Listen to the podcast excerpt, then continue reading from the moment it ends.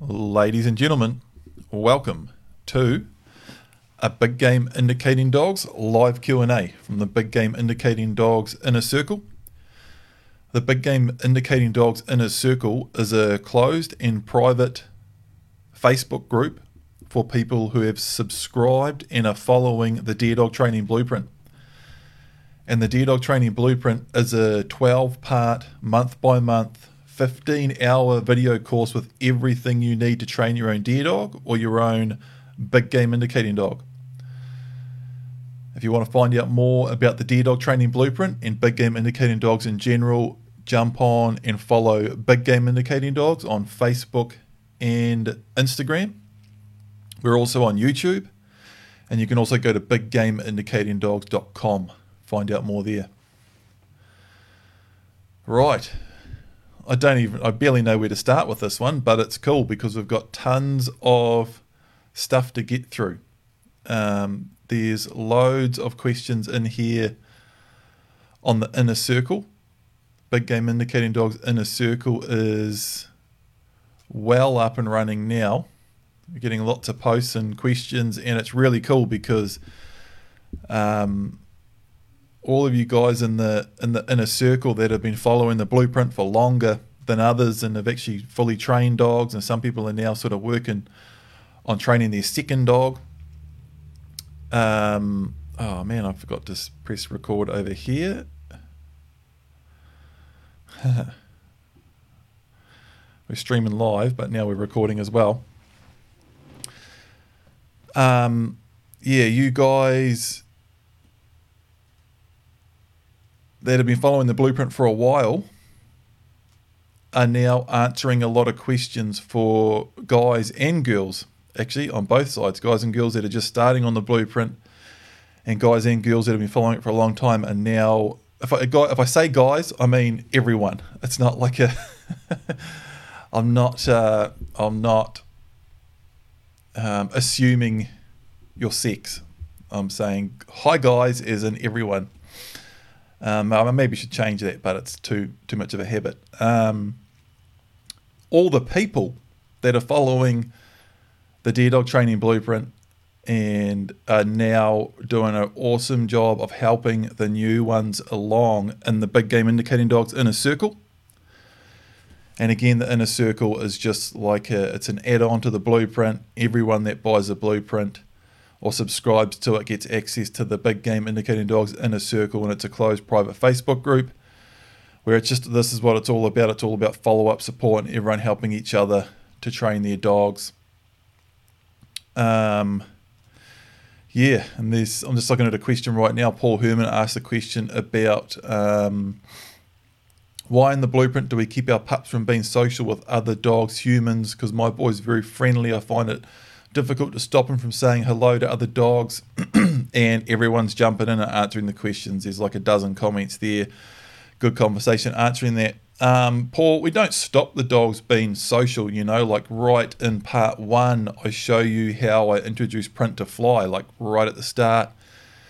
And, and you know, um, we're going a lot more into depth and a lot more of the stuff in the Palmico dog guide, but um, you know, we we do touch on it right at the start in part one because you're right, it is important. But particularly if you're training a big game indicating dog, a deer indicating dog, a stalking dog that you want to stay close and be super controlled and all of that, uh, man.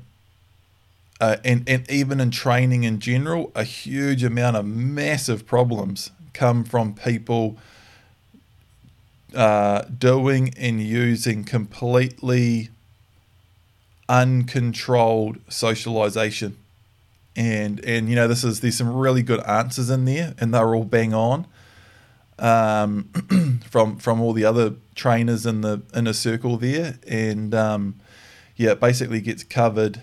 Um, and then there's a couple of real classics. Um, I think it was. Um, where did I see?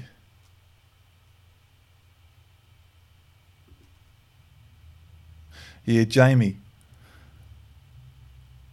That she's saying, I got the it's just noise while I watched the this guy's while I watched his dog literally try and bite my pup. And that's just the classic example of it. I get it all the time too across the road um, on the beach. Out walking the dog, I might be walking Miko and or Print or Fly or any and and these other dogs, no control off leash at all, just coming flying in and aggression and attacking and um, sometimes it's just playful. But the thing is, is that playful stuff can leads to all sorts of crazy stuff. Like it really does. I could talk about this one subject for two hours alone. Um, but uh, man, it's such an important part. Socialization is very important, but there's a huge, gigantic, monstrous over emphasization on it in dog training in general. And everyone's like, you just got to, you got to socialize the dog. You got to socialize it, socialize, socialize, socialize. To, and, and just like that's the most important thing and it just gets completely out of hand and out of control. And man, it just causes so many problems. It's ridiculous. And and I've worked with loads of dogs that have been to puppy classes where they're massive on socialization, but it's out of control socialization, you know. And and you've seen how structured I was with print and the blueprint. If you've watched the Pal Miko dog guide, you've seen how structured I have been with Miko. And my dogs are really, really, really good with other dogs, really well socialized. And when, when, and, and see, now you're talking about the subjectivity of what a word means and etymology of words and things like that because some people says oh it's really important that your dog's well socialized okay what does that mean?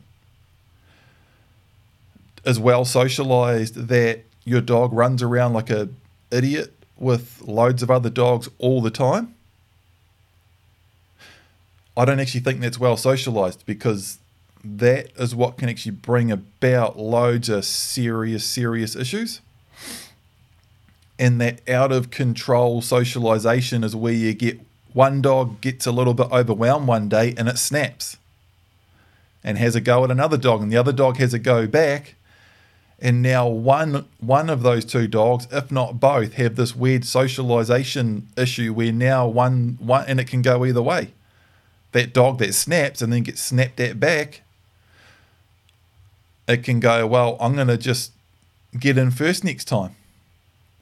Or all all of a sudden you've created conflict and it can go either way. That a dog can either get aggressive through that or it can get overly submissive through that. And then anytime a dog gets unbalanced in that respect, so if it gets um, overly aggressive and it's walking around all strutting its stuff and all stiff and high and mighty everywhere, then other dogs start reacting to it.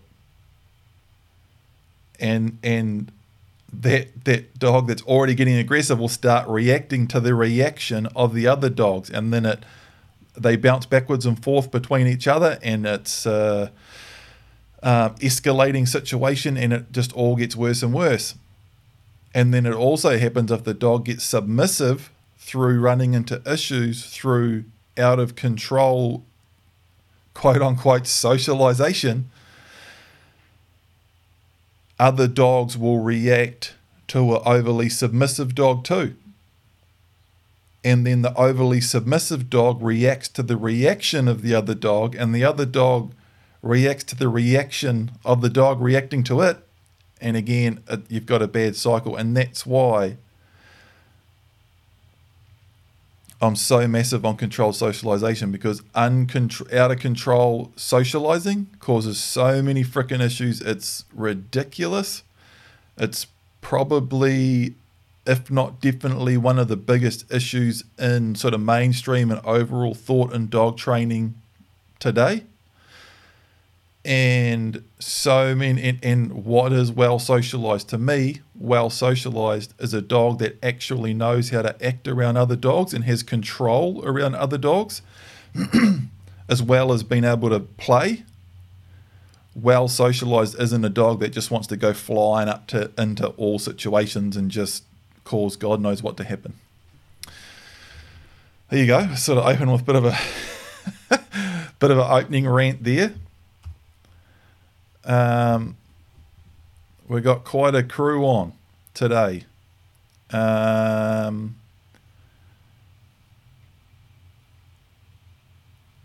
um, what have we got? Man, I was about to start calling out names. But I don't think I'm even. Anton, Gwen, Roma, Christian, Josh, Sandy, Latham, Joe, Jody, Taryn, Paul, Catherine, Richard, Ian, Levi, Brenton, Brad, TJ, Jonathan, Keith, David, Al, Daniel, Jacob, Philip, Luke. How's it going?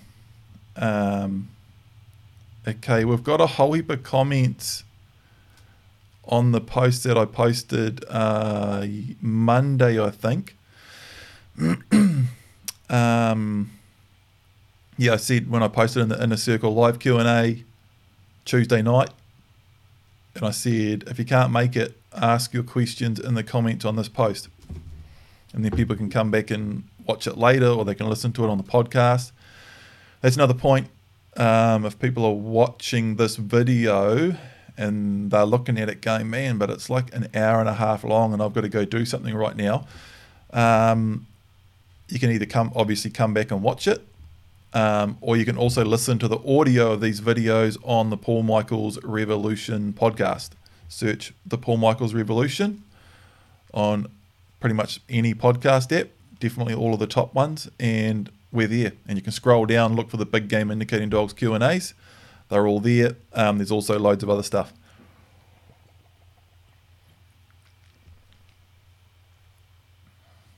Uh, Martin Hemmingson in the questions. He said he may not make the broadcast, but what's people's view on neutering over six month old male? Not sure whether to or not. Martin, I've made a free video on that. I think it's about a 10 or 15 minute video. It's funny, I actually looked for it for someone else. Yeah, this is a question I answer so frequently that I actually made a video on it. And now instead of answering it in messages and stuff, I just send the link to that video. But I actually looked for it one time and I couldn't find it. It should be there on Facebook or YouTube, especially on Facebook and the Big Game Indicating Dogs public page. It's like, because it is, it's like a 15 minute answer. Um, but real short story, man. Well, well, here's actually probably one tip on it. I just neutered print, and I'm not concerned about it whatsoever. Um, because it just doesn't have that. You'll have people say, "Oh, is it? Is I hope he doesn't lose his drive, bro," and stuff like that. It's look. Maybe it could have an effect on some dogs. 95% of that stuff's bullshit. I've seen dogs neutered dogs have so much drive. It's you know, it, it and and how much drive do you need in a big game indicating dog? Yeah, you want drive, but that, that's a massive subject in itself too. People get all out of shape about drive, and you know, a dog. Often, what people recognize as drive is actually just hyperactivity, and what people recognize as a calm, quiet dog is actually a really calculated, thoughtful dog that will have lots of what I call drive in the field. But neutering, man, just do it. And my real short answer for my take on neutering, and, and again, I could look for that video. It should be there. If it's not there, I'm going to track it down and post it again. I don't know where it went. It should be there. Uh, there's no reason to definitely do it, and there's no reason to definitely not do it. It's it's all about if you want to do it, do it. The reason I've just got print fixed is uh, Miko's about to come on heat. Print's coming up three years old. Miko's about to come on heat. Print's gone through all his maturity thing. I think there could there, there is cases you can make for all sorts of stuff. You could say, wait until the dog's nine months or a year old or something before you neuter it. Let it get a bit of maturity and let all its chemicals balance out or whatever they have. There's no like rock solid science on it either. But then there's plenty of super healthy dogs out there doing really good stuff that were neutered really young. you know. Um, So if you're in a situation, Martin, and you've got a six month old male, um, what's people's view on neutering it? A six months old, not sure whether to or not. If you haven't got a female dog that's going to come on heat at home, so there's no real reason for you to neuter it, other than like a vet's telling you to neuter it. And, and some vets, I, I think, get carried away. And this is what I said in uh, one of the big topics that I talked about in the 15 minute video that I said is it's out there somewhere.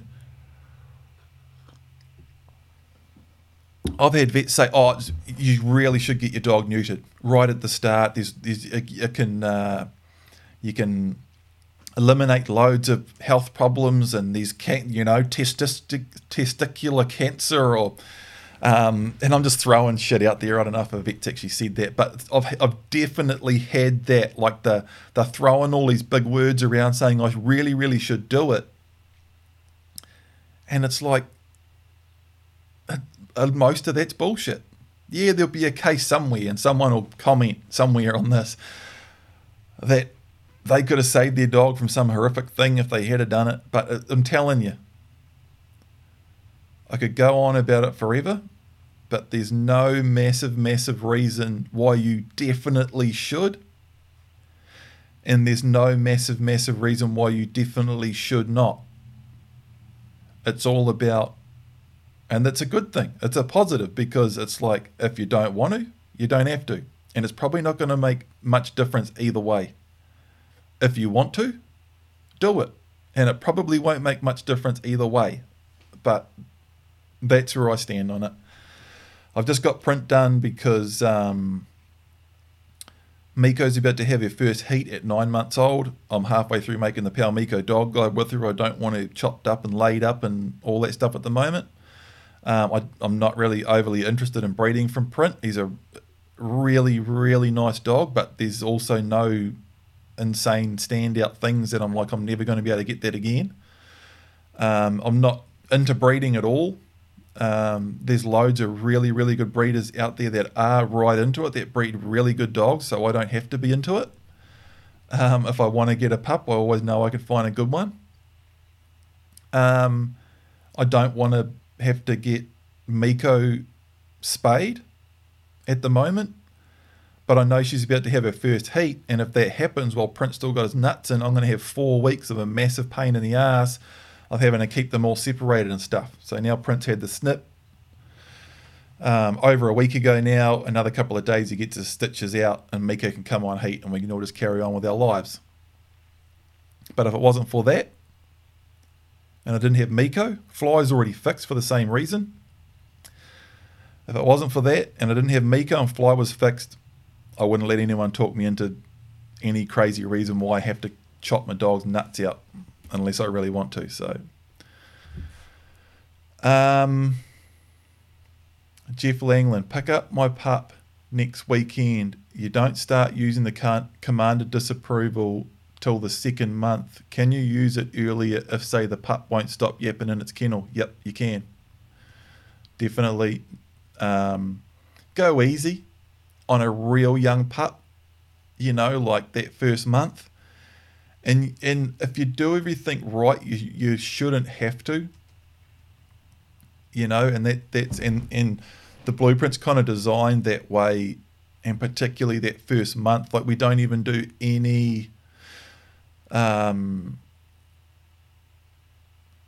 we don't do any um, you know disciplinary sort of work in that first month of the blueprint in part one we're just um, you know linking actions to commands we're not forcing the dog to stay sitting. Um, we're just linking sounds to actions and being very gentle with it. And with the kenneling thing 90% um, of it is just wearing the pup out so they go in there tired um, letting them cry it out for 10 minutes or half an hour, or some people it's longer, letting them cry it out and go to sleep, and then go out and let them out when they're quiet so they learn that going to them and letting them out, uh, uh, being quiet is what is going to trigger us to go to them and let them out. And we sort of do it like that. Okay, so, and, and definitely in that first month with a real young pup, you're just trying to develop that bond and and be easy on it and we sort of get more and more um, discipline as the pup gets older. I can't stress enough how young a pup is, you know, in that first month. But if it's really out of hand, and we actually do it in the Palmico Dog Guide in, in the first month, we do use a command of disapproval, but it's just like a up and a stomp of the foot just to snap the pup out of it. Um, so to answer the question, you can do it. Um, you can do it in that first month, but just all within reason, you know. Um, in the last Q and A, we talked about that a lot, Jeff. About in the last Big Game Indicating Dogs Q and A, it's on YouTube, Facebook, and on the Big Game Indicating Dogs pages. On the Paul Michaels Revolution podcast. We talked about getting pups quiet in the kennel, using water and different things. If you're really getting stuck there, there's a lot of really good stuff there. Luke Gordon, what do you carry in the way of first aid kits for your dog in the field? Do you take anything to induce vomiting if they've eaten poison? Also, the dog backpacks, how much weight could they safely carry in it? They look really good, but wouldn't want to load up my dog with stuff and stuff. I wouldn't want to load up my dog and stuff his back or anything. Okay. Um, yep, quite a few a few questions there. Luke, as far as first aid in the bush for my dogs, I um I carry a pretty good first aid kit for myself that has um, you know pressure bandages and tape and and um, plasters and you know alcohol wipes and lots of different things like that. So so I'm basically set up to stop serious bleeding and stuff like that anyway. Um, so I, I, and I do, you know, and and that's actually that's something I used to be. I always carried something. Um, actually, there has been times when I've carried next to nothing, even at really bad times to be carrying next to nothing, like when I was working in the U where I was on myself trapping. Um, things like that, but uh, where I really sorted my first aid kit out was when I started uh, when I did a bit of contract work for DOC and we had to carry it. And and some jobs and it was actually my very first job um you know different area managers had different protocols for starting jobs and stuff. And the, the very first job I did on the goat work and the the crew told me too the guy I was working for told me he said the the guy that's running this job that we're doing it for is going to check your day bag before you go in and you've got to have there was a list of stuff we had to have in our day bag and we actually all had to lay our day bags out and this dude walked around and made sure we had it all and it was um, we had to have a raincoat gloves uh, beanie um, spare um, thermals and uh, and a first aid kit with a certain amount of stuff in it and a bits of other pieces he checked our GPS and PLB and a bit of stuff like that but and I've been pretty good with keeping that up to date since doing that. So and and there was we actually had stuff that we had to carry for that goat work too. That the guy I work for made us, you know, we basically signed up saying, "Yep, we we're carrying this," and it included a proper pre- pressure bandage, proper wound pads to stop bleeding, proper tape, and all that sort of stuff. So I've got that. Um, the one other thing that's really good to have for yourself and your dog is antihistamines, and um, trying to think. I don't think I. I may have given a dog half an antihistamine one time when it got hit by stinging nettle pretty bad. It was more of a precautionary thing. The dog wasn't showing any real bad symptoms or anything, but I knew it had got tagged up pretty good, and it was rubbing its nose and all of and sneezing, and I just knew it had been hit with a stinging nettle pretty good. Um, and I just gave it half an antihistamine. You know, if you would take two yourself, I can't remember where I got it from. Someone said just give them half, half of one. So it's like a quarter dose um, of what you would give yourself. Um, and just the normal way you give a dog a pill, just put it on the tip of my finger and slit it right down the back of its throat, you know, right down the back of its tongue, and they just sort of automatically swallow it. Um, and that, an antihistamine is good to have if you're dog gets a bee sting or stinging nettle. Um, and that's all stuff I carry for myself. So as far as anything specific for the dog, it's a no. But I I really have everything that I would use on a dog for myself.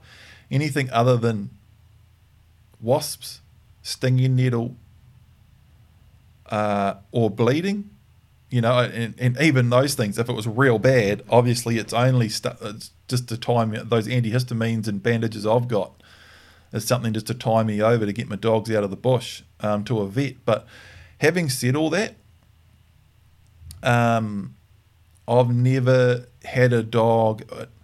I've had it once. Other than I had a my old Labrador. This is way back in the day when I was probably fifteen or something.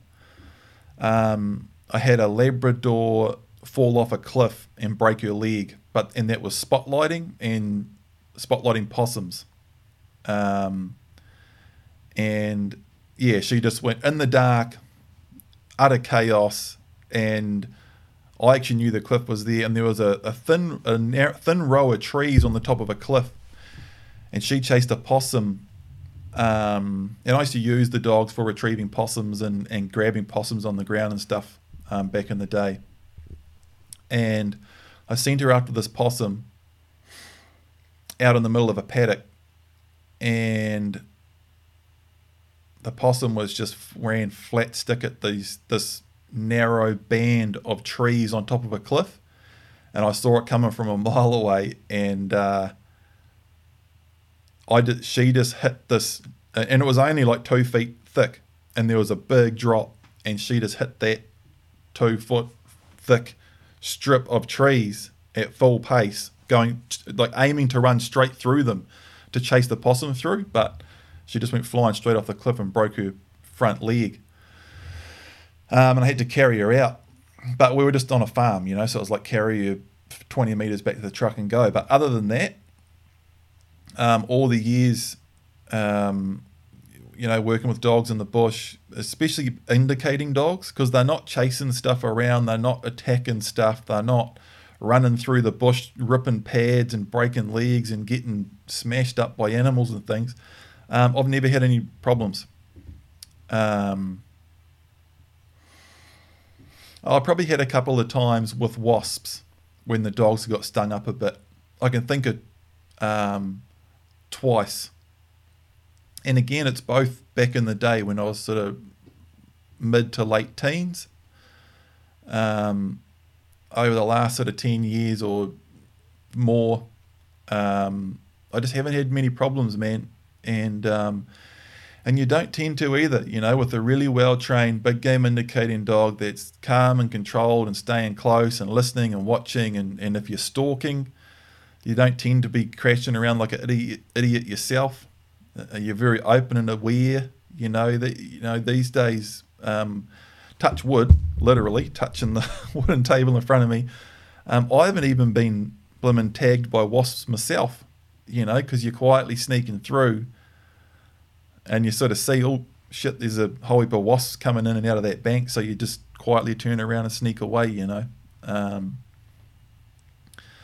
but yeah, anyway, I'm sort of waffling on that, but um, um, I have that first aid kit of my own and and that's it. Um, and on the dog packs, Luke, it's a good question. That actually, I've got those little dog packs. Um, they're actually like a vest. They're just a vest, light fleece vest that has pockets on the side, and we've sort of made them up ourselves because I couldn't really find anything that was set up the way I wanted it. Um, and on the weight thing, and that's something I've, I've sort of looked into quite a bit starting right back. Um, well, come probably come up eight or ten years ago now when I was doing possums, um, and I sort of was in, got interested in pack dogs, and I was, I was starting to think about like using a couple of big dogs to carry stuff. They do it in other countries. It's actually a sport in some countries using pack dogs. Um, in some countries, the first I saw of it was in Mongolia uh, it was an article in a, ma- in a New Zealand hunting magazine about a Kiwi guy that went to Mongolia hunting elk. and and in Mongolia, you know, it, it, it there's a lot of snow in places there at sometimes a year, and they use these big. It's actually called a Mongolian pack dog, and it's it's a very very rare breed of dog. And I was actually trying to work out. I was like, man, I want to, I want I wanted one. It was a ridiculous idea looking back, but um, I'm pretty good at having ridiculous ideas sometimes. And I, I was thinking, man, if doing possums, I was like, if I had like a couple of those big dogs the way they're using them, it'd be awesome. And and um, how big was this thing? These dogs were, I think they were like got as big as fifty kilos, or more. And uh, a, a good rule for a, a good a proper trained pack dog, and it's not something you just like throw a big pack on and load it up, but it's actually they'll it's a thing they train it over time, like when they're doing proper pack dog work. Um, like I said, it's actually a sport in some countries, and they like do little events and stuff. And right from a pup, they're putting a light little pack on and getting the pup used to having something on its back and getting it used to coming in and taking stuff in and out of the pockets and um, walking around with a thing on its back. And then as it sort of reaches a year or whatever, you know, it's sort of getting that structural maturity, they start uh, gradually putting more weight on it. So the dogs, and they're strengthening the dog up and they walk it on a treadmill and do all sorts of walking with it and get it fit and strong and ease it into it and turn it into like an athlete that's been trained to carry it. When you do that properly, they talk about those dogs will carry 30% of their body weight, which is quite a bit when it's, um, well, if it's a 30 kilo dog, that's a, a, about um, 10 kgs, isn't it? Um, or thereabouts, just under which is a lot of weight. Um, my dogs, so Print, I think is about 25 kilos. Probably the most I put on him would be maybe four kilos sometimes, only for like short bursts. And and but his if Print say 25 kilos, most the most I would expect him to carry like all day. And even then, this is only some days because that's only while we're walking into a spot. And then, you know, I'll have my pack on, which is 15 kilos or whatever. And then I get to camp, set up, dump all my junk. And then I'm day hunting with a lighter pack usually. And, and but to walk into a base, um, the most Print will carry for long periods would would only be about even a couple of kilos. Um, it's just like his chain, a bit of dog food, and that's about it really. Um, and, and I mainly set them up so going in for a week or 10 days, um, backpack trips, taking the dogs. And by the time I had their chain and a little tarp and um, a week's food for two dogs and all of that, I was actually getting quite a, a good lump of gear for me to carry in. And then I also had the issue of like what were the dogs going to sleep on or in or and, and I had all of that. Um, and those little vests we made up sort of solve all those problems. It's a coat for them to sleep in. It's got little pockets for them to they can carry their food. They can easily carry a week's food, and it's like probably only a couple of you know it's probably only two percent of their body weight. You know, so it's way way you know well within safe limit. Like they don't even notice it. They don't even notice it. Um, but having said that, from time to time, you know, keeping in mind the fact that if a dog's properly trained, it can carry up to 30% of its body weight. Um, sometimes Print probably does carry, well, even getting up to 10 or 15%. So probably half of that, you know. And he's a he's a fit, strong dog, and the weight's right up over his shoulders, you know. It's not like in the middle of their back, sagging their back. But every now and again, um, if I'm climbing up high or whatever, or, or I don't know where the next water's going to be, he'll have his um, his food and a chain and maybe a little tarpaulin. I've got this um, a Cuben fiber tarpaulin, which is 150 grams, and it's about the size of a can of baked beans. um, or not even that. Um, so he'll carry that, and then every now and again, if I don't know how far apart the water's going to be, um, I've got uh, you know water bladders. Um, good, they're like twenty bucks each or something. Good hardy bladders. Um, and I've often got one or two of them empty in my dog's vests, which so they just take up no room. They just pack down flat um, and weigh nothing. And then if I'm like, well, I'm climbing up this hill, I've got my water. The dog's probably going to be thirsty sometime today. I don't know where the next water is, and I'll put a bit of water on them too. And then it might be getting up around. Oh, I'm terrible at maths, doing stuff like this off the top of my head, but um,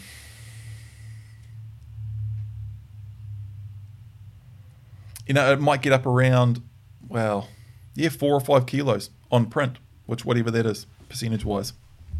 So I agree. Yeah, so that so Luke, on that, I agree. I'm not into loading dogs up big time, um, but it's bloody good to get them to carry a bit of junk. You know, it really is, especially in the case, in my case where I've got two of them. It sort of all adds up a bit. Um, as far as inducing vomiting, do I take anything to induce vomiting if they manage to eat a bit of poison? Two two things on that. Well, first of all, no. Uh, and I don't even know. I know vets have stuff like that. I don't know where you would get that, but man, if there's any possibility of poison being in the area, I'm just don't go anywhere near it with my dog. You know what I mean? And uh, it's a scary thing, man, particularly in New Zealand, eh? The whole poison thing, and um, yeah, it just sucks. And and I'm really weary on it, you know, and um, but I don't carry any of that stuff, and I'm just really weary of it, and don't get anywhere near it. Um, man, there's heaps of comments over here on the live thing. Nathan Field says Paul, you've fundamentally changed both my hunting and my relationship with my dog. Thank you. Thank you seems so inaccurate. Dude, making me emotional. um, yeah, I mean, that's why I do it. So um, if I've helped you, that's sort of like make your you are making it worthwhile for me and sort of the whole thing, man.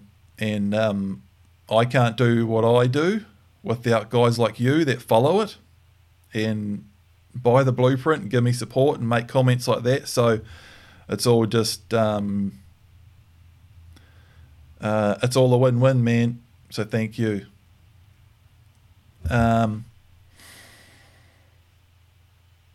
Samuel, how do you stop your dog bolting if she's failed to stop after a loud shout of her name? Got her three months old from a shepherd, so may have had some time chasing sheep. She's 16 months now.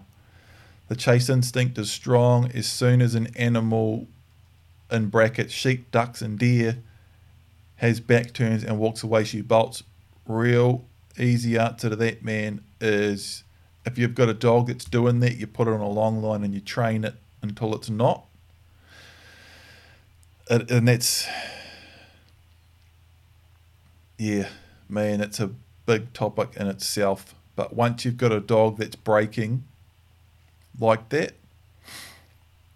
like a lot, and you're saying she's breaking and, and you shout her name and she doesn't stop, you've got a lot of work to do with that dog before you can hunt over it. And, and you've got a lot of work to do with that dog before you put her in a situation where she has the opportunity to chase something unless she's on a long line and you're holding the bloody thing properly and ready to check her. And that's part of the solution in itself is have her on, know know how to use a long line properly and just keep setting her up and stopping her with that long line and get her used to things running away and not being able to chase it over and over and over. But that's not your starting point either. You want your stop, go, turn, attentiveness, non-communicative stops, range. Um, you know, and I mean, in the blueprint we show you how to, bloody, do all your stuff up to a certain point. So you've got all your, you need to get all your training sorted in a zero distraction environment. It's always about coming back right to the start, setting the dog up to succeed, and getting those patterns and behaviors in place in a zero distraction environment, no matter what. I don't care if it's 16 months old and it's been with a shepherd or it's done whatever it's done. The age and experience of a dog's kind of irrelevant to a certain extent. And it all comes back to where that individual pup or dog is at.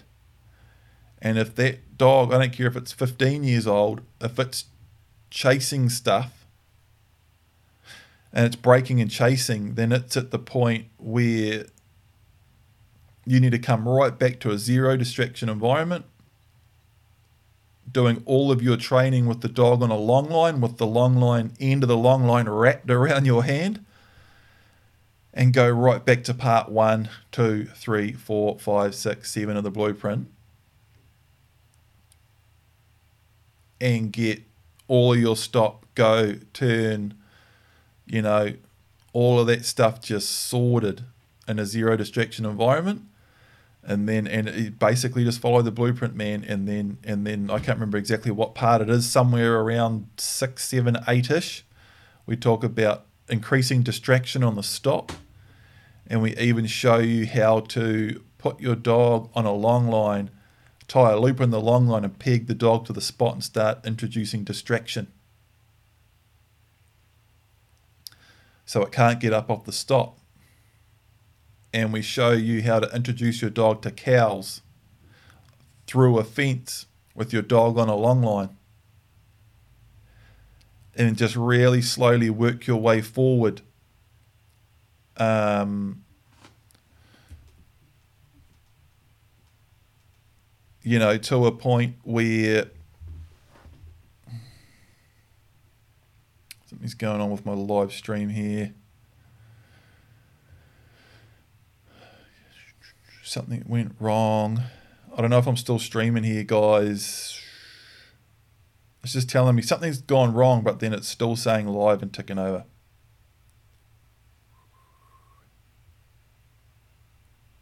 And there's a big delay, so I don't see what you guys see for about 20 seconds something went wrong, please check your stream's connection.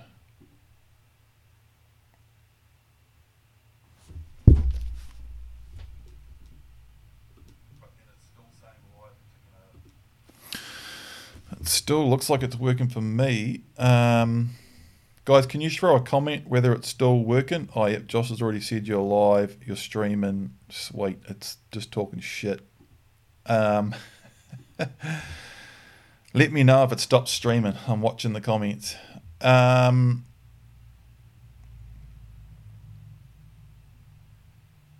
sweet. Um, yeah, back to back to uh, who was it from? Samuel. How do you stop your dog bolting if she's failed to stop after a loud shout of her name?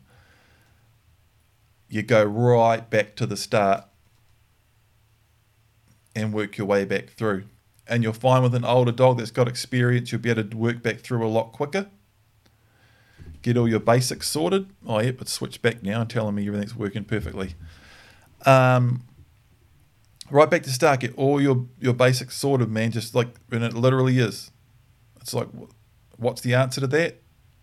it takes about 15 or it takes about 15 hours and it takes about 18 months to put together and it's called the deer dog blueprint and it actually works bloody well retraining older dogs too so it's just the same thing go right back to the start and just start again man it hasn't been done properly with that dog you know like you say you got her got her three months old from a shepherd so may have had time chasing sheep she's 16 months old now the chase instinct's strong as soon as she sees an animal, there's something not right there, man. You know, um, I don't know if you're listening or whatever. Um, I haven't got a ton of back. I don't know what part of the blueprint you're on. I don't know how much training you've done, all that sort of stuff. But there's like a bit of my thoughts on that question or comment. Let us know, message or comment or something. Um, Paul Herman, I'd like to discuss helping my pup become more interested in deer scent? What can I do to try and stop the pup being interested in rabbits? He flushes when walking. How can I desensitize him to jumping kangaroos? Snake avoidance tips. um, helping your pup become more interested in scent. Again, I need a lot more context on these questions, guys. I need to know how old your pup is. I need to know what part of the blueprint you're on. If it's a question about scent, I need to know how much scent work you've done. When you say it's not that interested, what's happening? Are you doing scent work and it's not interested, or you're trying to hunt it and it's not? I, there's just not enough context there. Um, what breed is it? Loads of stuff. I need a lot of con, plenty of context on these guys. Um, but you know, do some skin work like within the blueprint. We even say in the blueprint that doing that skin work, a lot of dogs lose interest pretty early because um, it's just a piece of skin. How do I stop him being interested in rabbits? He flushes. We go over non. We go over non. Target species avoidance training in the blueprint. It's a bit of a mouthful, isn't it? Been a while since I've said that one.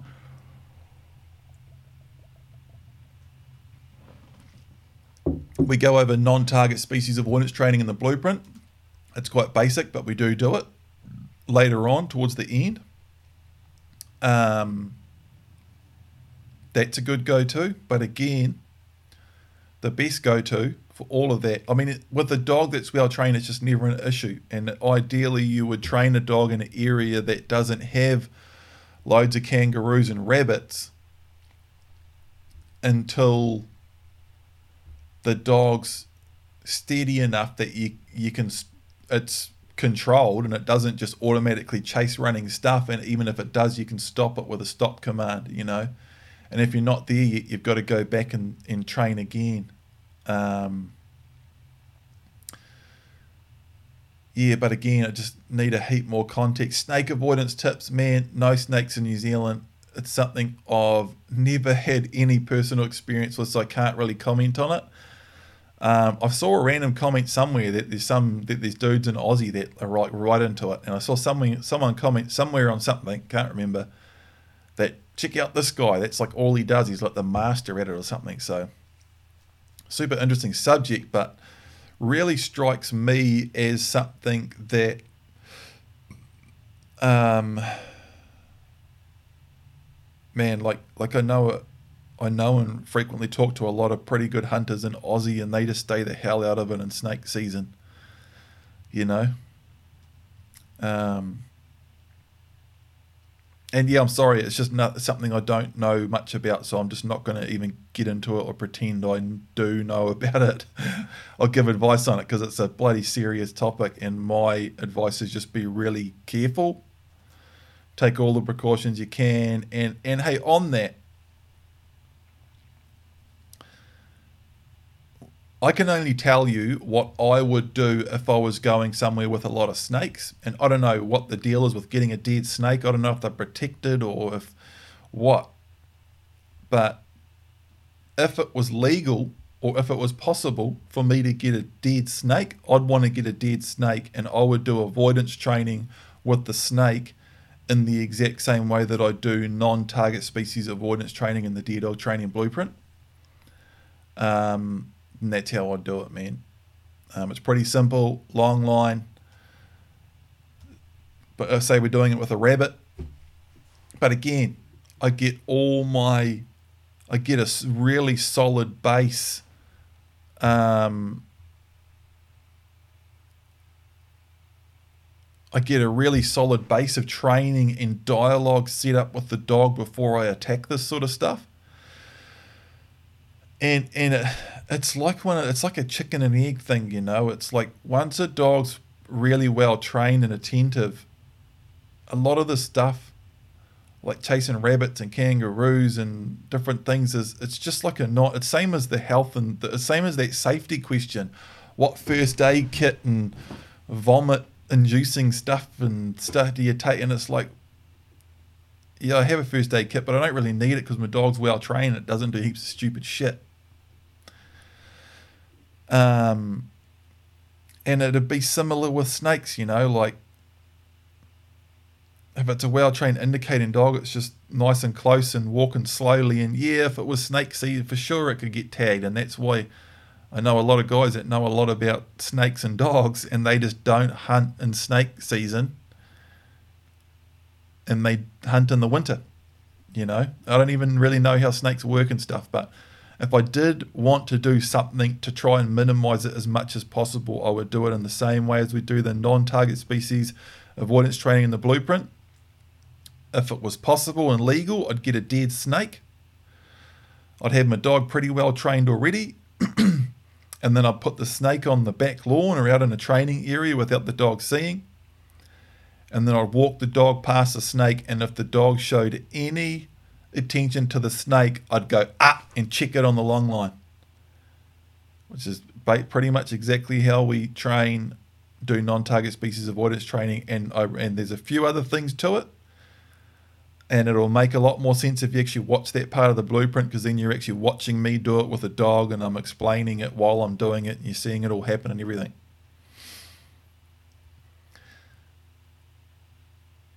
And you repeat it until the dog knows it's not meant to have anything to do with that snake. You know, and it works. Um, but the, the, it's it's like poison avoidance. People, someone might say, "Oh, how would you do poison avoidance in New Zealand so you can hunt your dog in 1080 areas?" I'd say, "Man, I wouldn't. I just wouldn't go in a 1080 area because you know it's just too the stakes are too high and nothing's hundred percent. So it's I don't know, yeah." Um,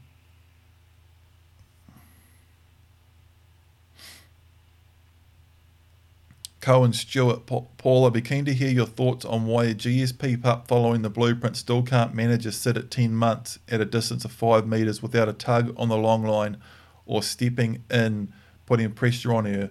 What could I be doing wrong? Man, yeah, that's a hard one. Something's definitely wrong. And it's impossible for me to tell you what it is without seeing your training. Um,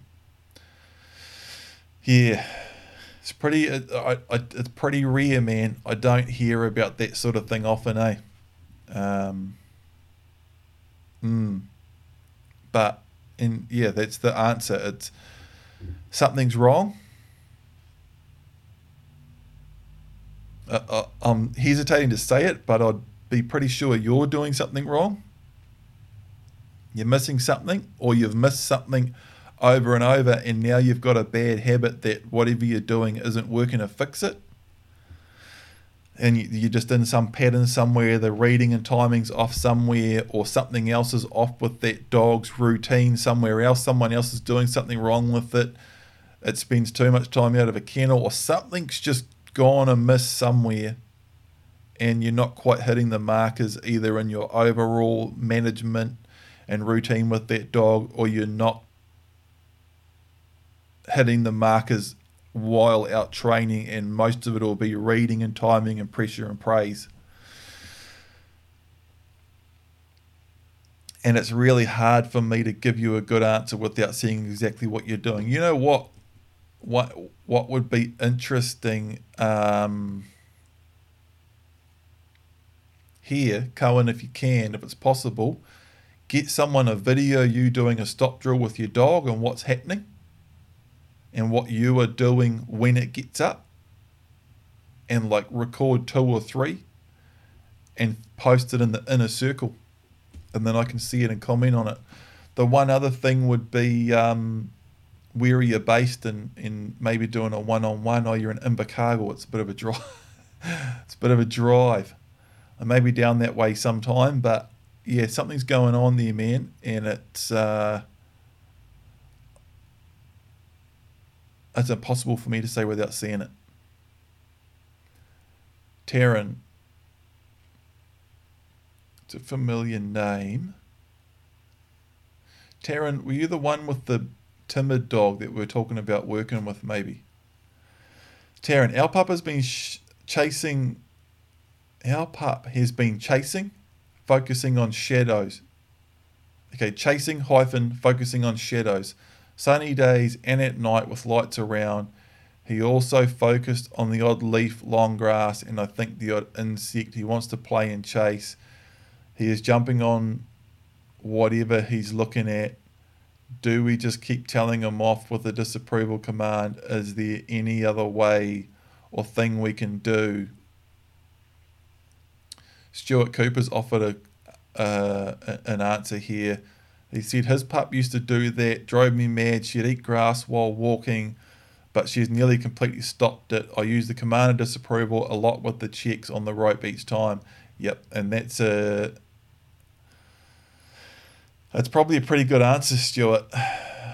And some of those things, Taryn, when you say our pup, I'm wondering how old it actually is.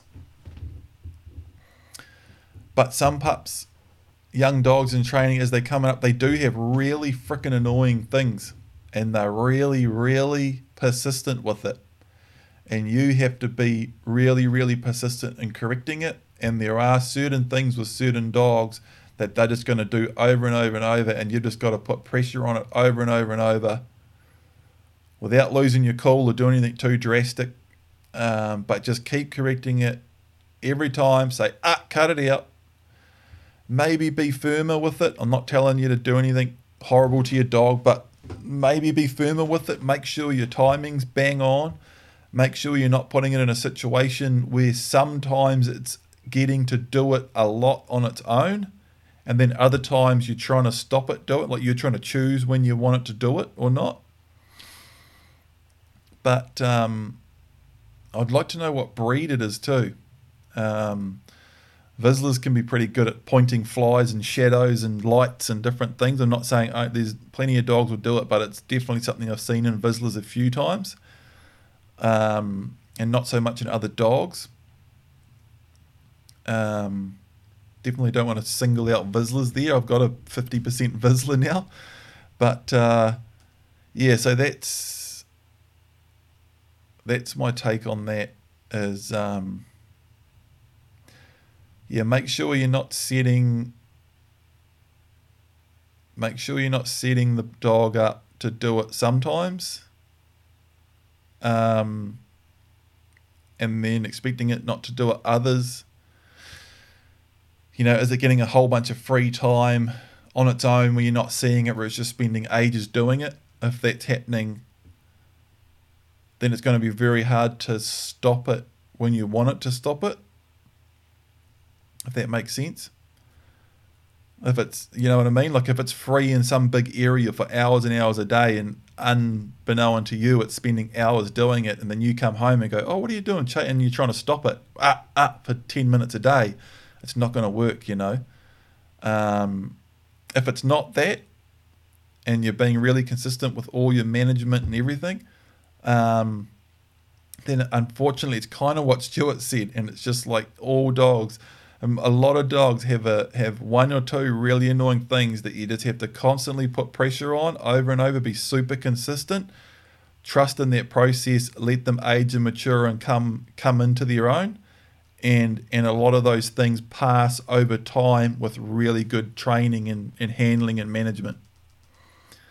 Um, and, and like Stuart said, his pup used to do it, drove me mad. She'd eat grass, do other things um, but she has nearly completely stopped it. He used the commanded appro- approval a lot with checks on the long line every time. And that's kind of how you do it. Um, okay, Johnny's saying it's still sweet, which I'm guessing the stream's still sweet. He's saying, My bro, 11 week old pup. His bro's 11 week old pup is so cruisy, touch wood but he lives in town. He struggles to find a zero distraction place. You find his, you know, if there is no way or any dog, oh, you know, there's no one or any dogs, etc. There are still all the smells. What's your thoughts? Just deal with it and keep going. Again, man, a bit more context would be awesome. Oh, 11 week old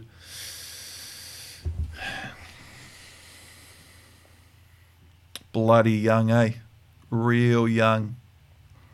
and it kind of comes back to what Taryn's dealing with is that sometimes it's just not easy, and you're just constantly correcting and trying to stay on top of things and trying to walk that fine line and just doing the best you can and keeping everything as tidy as possible under your circumstances and just repeat and repeat and repeat without being over the top or getting into too much conflict with the dog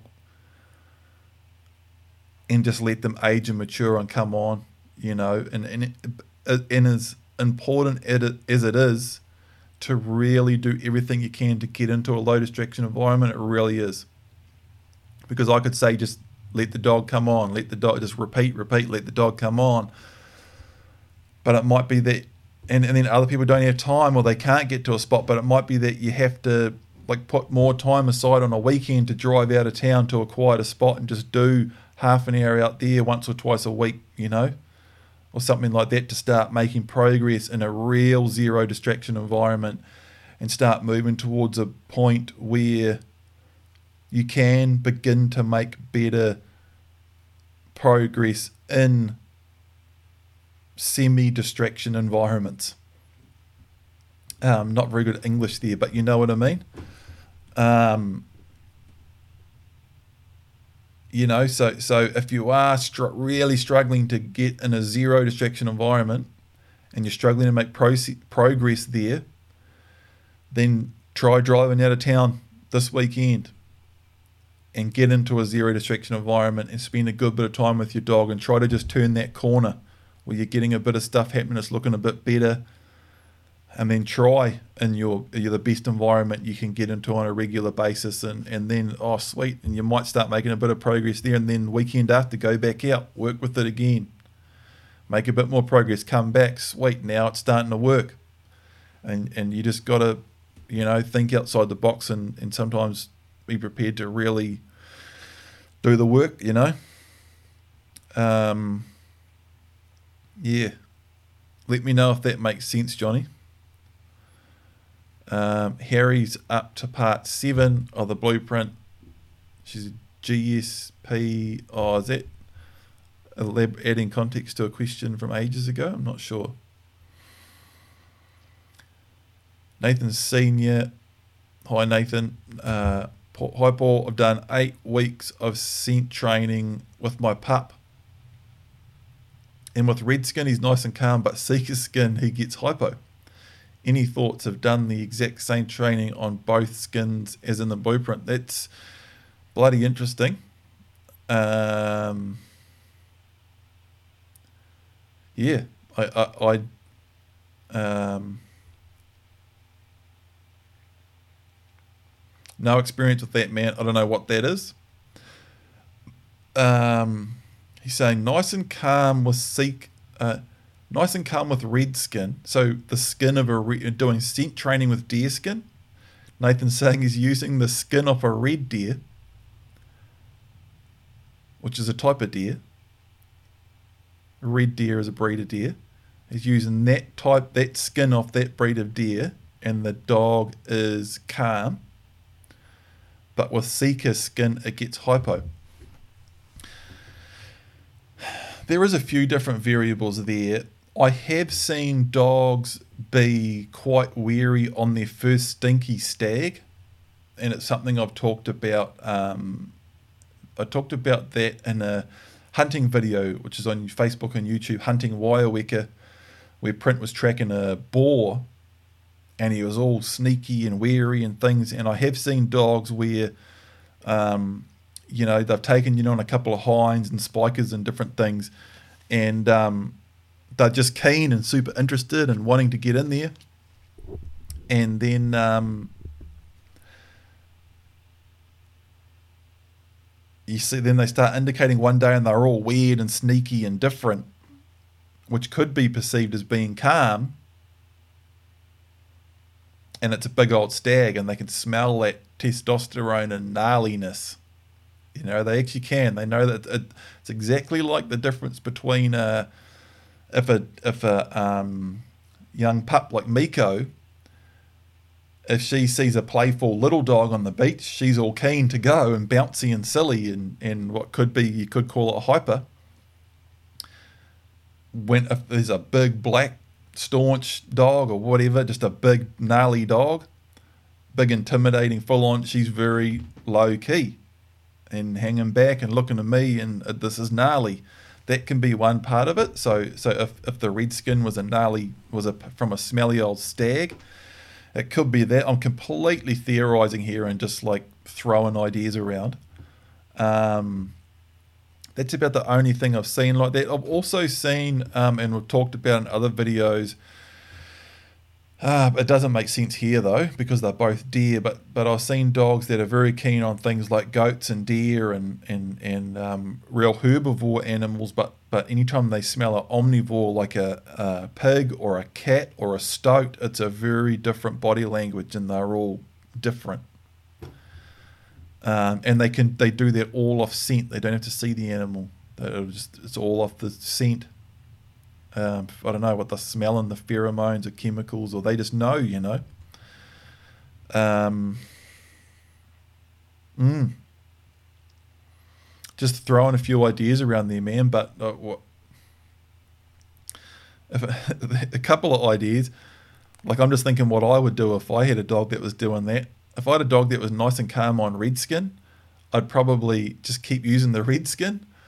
But then on the other hand, if it was an idiot every time it was I was working with sika skin, I'd probably keep working with sika skin and do do a good bit of work there and and you know put a bit of pressure on it every time it's getting a bit hypo and I'd be trying to work towards calming it down while it's tracking that sika skin. Um, we still live here, guys. Everything bloody ticking along. Looks like it. Um, Paul Herman, six months old, six month old German wire pointer up to part seven. He does seem to just plod along and doesn't seem to be interested at all with the skin drags or skin scent in the air. That's bloody unusual for a German wirehaired pointer. Usually they got tons of go. Doesn't seem to be interested at all. Um, man, it, it, it personally, I've never seen of or heard of that with a white German white pointer. Um, I talked to one guy earlier this year who a guy had followed the blueprint with the Vizsla and at times the Vizsla was acting disinterested with deer. It just it was just hit and miss. And I have heard of that a little bit with some breed. It's very very rare, man. Um, I've almost never seen it with a dog myself. where a dog's like where you're doing skin work and the dog's showing no interest in the skin and then you take it out into the bush and the dog just shows no interest in deer. I've kind of never seen that. It's usually the other way, the other problem, way too much interest and all full on and all go. So, um,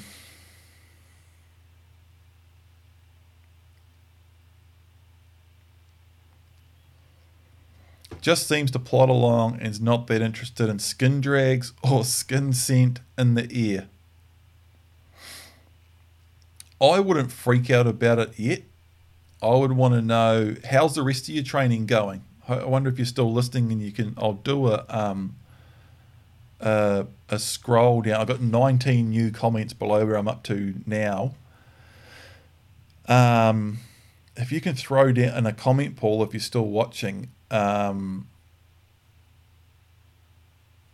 um, how's the rest of your training going? Six months old. If everything else is on track, man, and and your introduction of gunfire is going well, everything's going well, and, and again, it just comes back to what would I do in this case? I'd go, okay, this dog isn't showing much interest in the skin at this point, but a dog like that, man, tends to be pretty easy to keep under control and all of that. You you're like you'll be going, oh no, my dog's not showing interest in deer skin.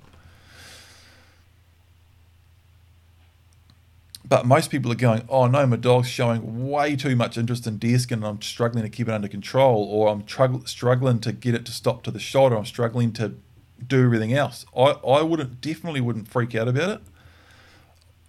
I would I'm interested to know if you can throw it in the comments if it's still doing every if you're still hitting all your other markers and your range is coming into play nicely and you're working on your introduction to gunfire and every, if everything else is on track, man. I just keep working on everything else. Get your introduction to gunfire sorted, everything else sorted, and then just go shoot a deer over it and see what happens. Um, that's what I would do. I would just proceed as usual and then just take it hunting. Um, shoot a deer over it following all of the correct practices. Take it over, good dog, give it a pat on the deer and just see if that does it. And um, it can happen. I've heard of it with um, bird dogs where someone's just really struggling to get a up and coming bird dog to really fire and want to retrieve and, and want to have interest in feathers and birds and all of that. And it just isn't happening, isn't happening. And they get all everything else set up that they need to set up to hunt, such as introduction to gunfire, get the dog very comfortable around gunfire, get all your controls set up, all your other commands, and go and shoot a go and shoot a bird over the thing and see what happens. And every now and again, that stimuli of a real freaking animal, and bang, and you're on. So, and it can, really can happen like that too. I, I, I know of people that that's happened with. Um, so yeah, I'm going to scroll down right now and see if you if you're still here. Yep, stops great, turns well, range is consistent. Really bored to gunfire. So yeah, and, and that's what I'm meaning, Paul. Um, um, for everyone listening, that's Paul's comment regarding his dog that, that's not showing interest in skin. That's and that's why I'm not like that's why I talk about drive, man, and, and and you know like Fly, who has just ridiculous amounts of go on. You know, you, you can hunt over her, shoot goats over her, ten days straight, shoot a hundred goats, you know, or whatever you want. You, and you could do it for a hundred days.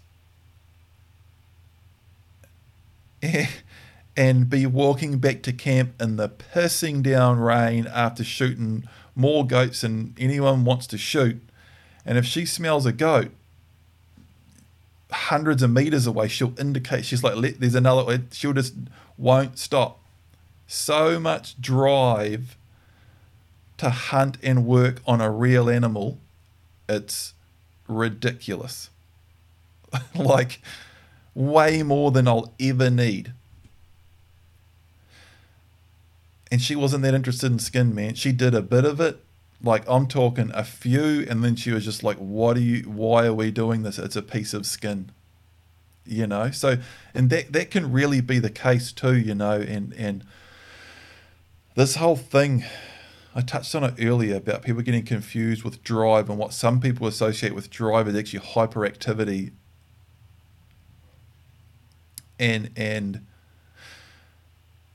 man, I was listening to I was listening to the Steven Rinella, the Meat Eater podcast, and he was talking about a guy, and I really should know this guy's name, and excuse me for not knowing off the top of my head, but he has the um, the Gun Dog podcast or something like that. I've got it. I'm following them on Instagram. I think he's actually been on Meat Eater with Steven. He's in the States. Um, let me bring it up so you can check it out.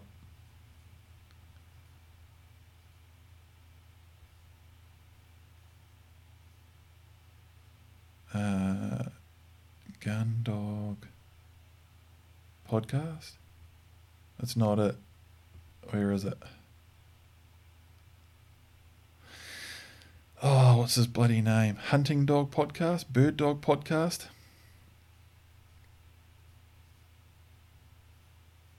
The Hunting Dog Podcast, that's what it's called. Hosted by Ron Bo Boehm, Bomi, But Ron, it's spelled B O E H M E. It says this podcast is an ever growing diary of our life experience with dogs and friends and, and um, the Hunting Dog podcast. And uh, I heard Steven, he's got Jeremiah will like this. He's he uses um, Italian pointers. Bracco, is it? Are they Breccos? What the hell are they? The Brecco Italiano, whatever it is. He's got big old moochy ones of them, and uh, really cool guy. And and um, um, you know you, you only have to watch him for two minutes, and you know he knows his shit. You know. And I was listening to the uh, Meat Eater podcast, and Steven was talking about um, him and, and and just that he'd just been through and through with bird dogs for over 20 years and he, he had something to do with judging bird dogs and something and he's just he knows what he's talking about. And Steven was talking about something that he he was talking about and it was use of nose. And he was talking about and explaining it and you and, and it was you can have the dog with the best nose on the planet or all the hyperactivity in the world. That dog that's quivering and can't sit still and it's all over the place and it's whimpery and whiny and just wants to break break and chase everything. But all of that stuff often doesn't transfer over into a dog that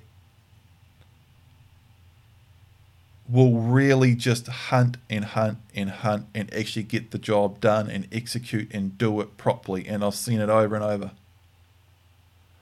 And um, I, have even forgotten where this rant started. Oh, it's, it's about um, Paul Herman and, his dog with the skin.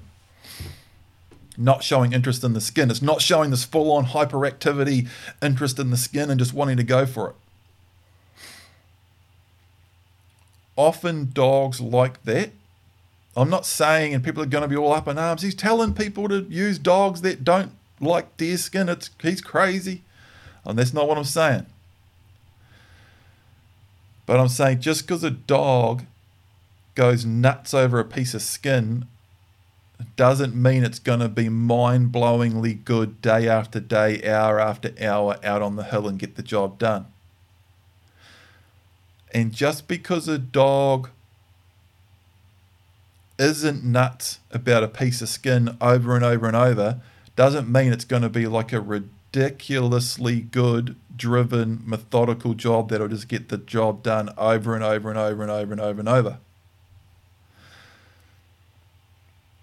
And if anything, I have seen a correlation between dogs that lose interest in something like an inanimate piece of dead skin early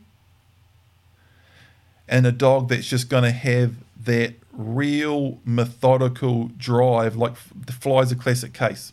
Fly's a classic case of that. Where man, she she's just really good, and her drive and stuff, and and how far she'll try to take you to an animal, and she doesn't want to pull off, and how much determination, how methodical she is. She just doesn't stuff up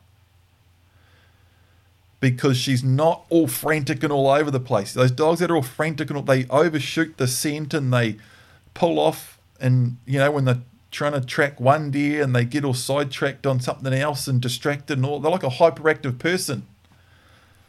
You know, who do you want to help you do a job? Do you want someone that's hyperactive and all over the place, or do you want the dude that just turns up and goes, "Yeah, I'll help." What are we going to do?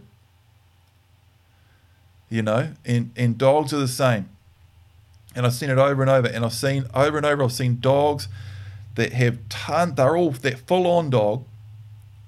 But when it comes to the crunch, and you get out in the field, and you're trying to track a deer with the bloody thing, they're all over the place and they don't even do it properly. So that's what I mean. Often, I've seen more of a correlation between that full on hyper dog actually not having the chops in the field and I've seen more of a correlation of that dog that, man, it doesn't seem that bloody interested here. But when we actually get out and start doing it, I'm like, oh, oh okay, no, we're, we're on, you know? So there's just a big sort of rant on that. Um, but yeah, that that the hunting dog podcast and and that guy, um, um, Ron Boehm, Boehm. Oh, that's completely not how. I apologise, Ron, if you ever listen to this, mate. I'm gonna have to work out how you how to say your name properly, but um, just they they they know their shit, you know, and um,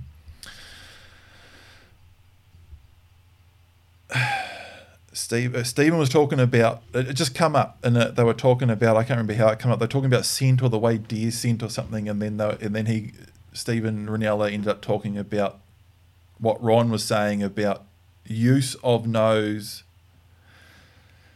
and that and that dog that it just doesn't drop lip, you know, and it, it'll just go all day and keep going. And, and they were talking about all of the stuff about um, humidity, and Ron knew like the actual percentage of humidity that was like optimal for a dog to work and all of this crazy stuff. It was, yeah, well worth a listen, I'd say. Um, do we have have we got anything else, guys? Um, oh, yep. I'll scroll past a couple here. Oh, Nathan said on the dog that was calm on the red and hyper on the sika that both skins are off stags. Even when I drag both skins side by side, then split the trail, he always goes for the sika, then finds the red afterwards. That's interesting, man.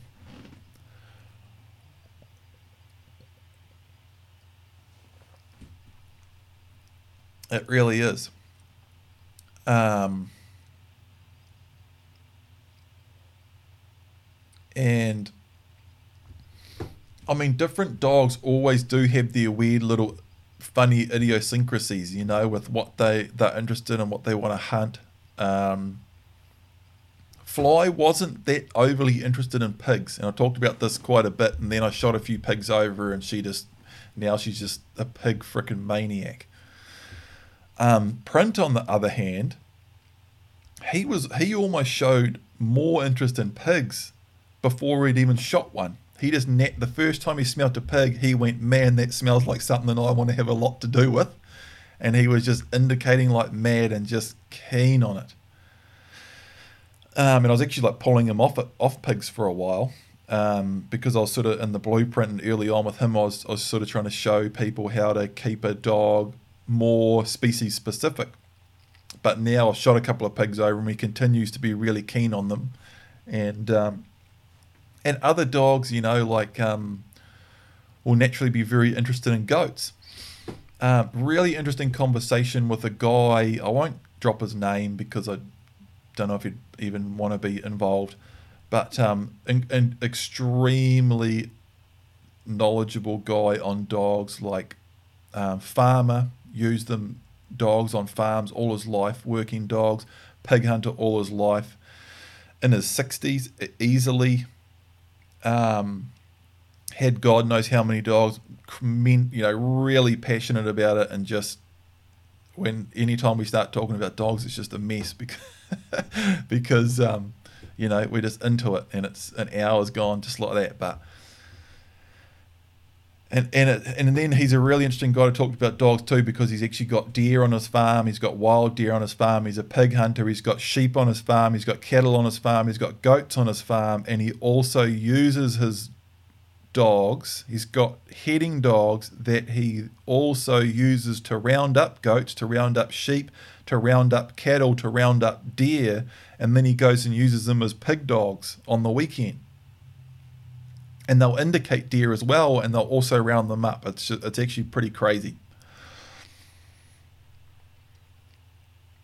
And he made the observation that if you've got a if you've got a dog that just wants to chase everything, and you haven't done any aversion training, and you haven't done any work like encouraging them to go for one over the other, he reckons most dogs will have, if you've got a, I can't remember exactly which way around it was. It was something like if you've got a deer and a pig and a sheep and a goat all in a paddock, and depending on what kind of dog it is, some dogs will go out and just want to head them and bring them back to you. Some dogs will want to go out and bail them up in a corner, run them into a bloody ditch and bail them up. And other dogs are just going to want to go out and sink some teeth and grab hold of it. He said if you've got a pig and a goat and a deer and a sheep and all these different things out in the paddock, um, most dogs will go. I, I know it was a goat first. He said for whatever reason, they're just dogs are just programmed to want to go for goats. And ask most pig hunters. um, you know, it, it can be hard to keep young keen dogs off goats and it can, it can be it's far easier to get them into goats than it is to pigs. Um, and often, I don't want to say deer come in last.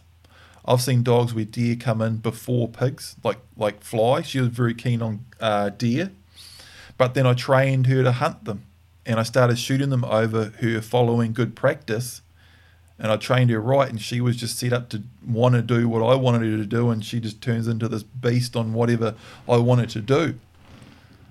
Um, but but what I'm saying is different dogs have their funny little idiosyncrasies on different things, you know, and, and you may, you've obviously got a dog that for whatever weird reason really likes the idea of having lots to do with sika. But a red, it's like, meh. But I guarantee you, if if you started, if if you go out and start shooting reds, uh, you know, I don't think there'll be much. Maybe if there's a red, if if a red and a sika have walked along next to each other and one's gone one way and the other's gone the other, it might go for the sika. But I guarantee if it was only the red, it'll still take you to that if you've shot reds over in the past, you know. So um, it's an interesting little thing you got going on there it'll be interesting to sort of see how it turns out, you know. Joseph Olson, how's it going, mate? I still haven't um, given that nice bit of gear that, that I've got sitting on my shelf here a thrashing yet. It's coming, getting closer though. Um, at what age do you do the bird avoidance training with DOC in order to do the dog permit?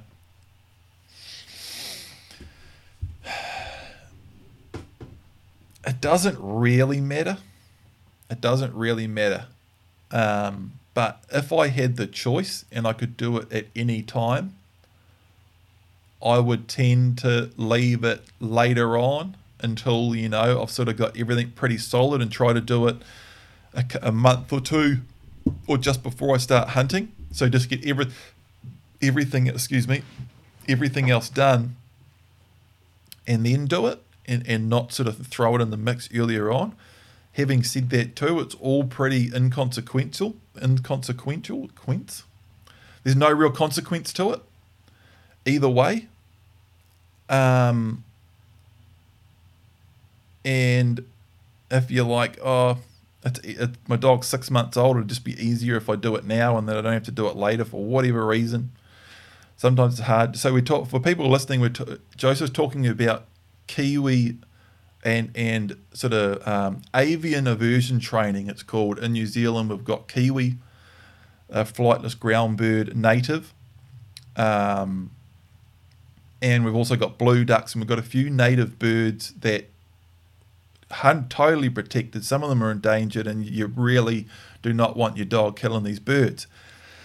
Um, and in a lot of areas on in Department of Conservation land, um, in order to take a dog hunting, we have to do what what DOC called either Kiwi aversion training, and now in a lot of areas they're calling it avian aversion training. It used to be they just do Kiwi aversion, which is our flightless, you know, native bird, the Kiwi. Um, but now they're adding other things onto it, and they're doing um, they're also using the scent of blue duck and stuffed blue ducks and blue duck or Whio, which is a native duck which is endangered in New Zealand. So they sort of switched the name up to it's just avian aversion training. They're saying, look, if you want to take a dog into DOC land in New Zealand to hunt big game, you it's not allowed to it's not allowed to want to kill birds as well while it's in there. And which is fair enough. And um, and we do get questions about oh is it going to stuff my dog up for duck hunting or is it going to do this and that and um, it really doesn't. And um, my take on the whole thing is, I think for actually the purposes of training and, and actually having the avian aversion training work, I think you know the older the dog can be to do it, the better, and the more sort of actual proper training you've completed and, and the, the better trained the dog actually is.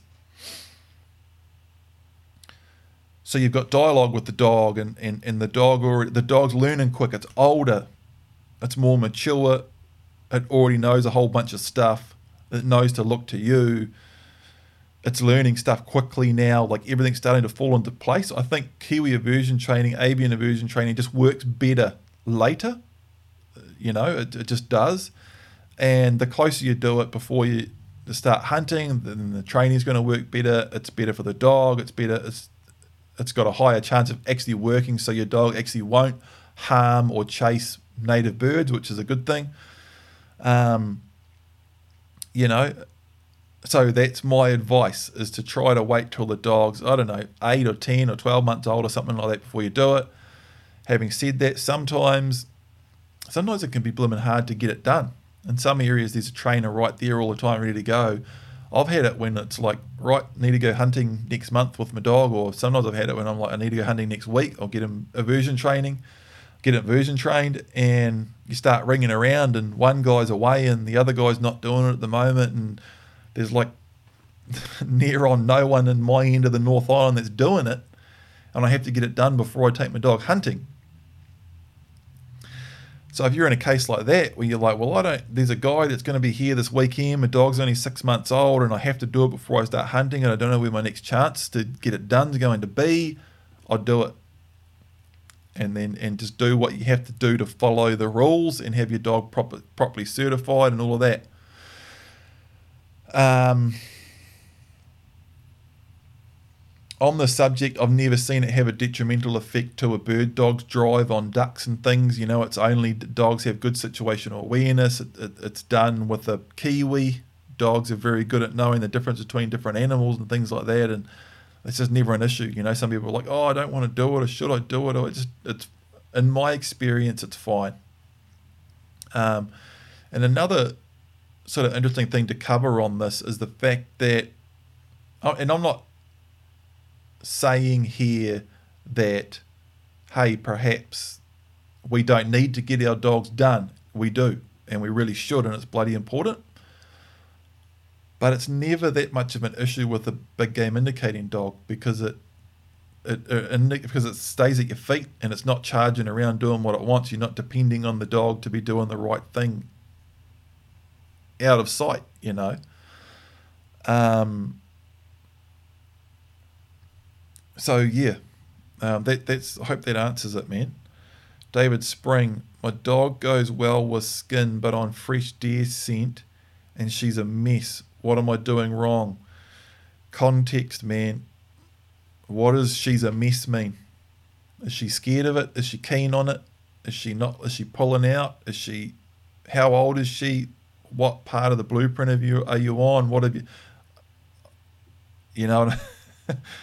if you're still listening, just throw a bit more context there.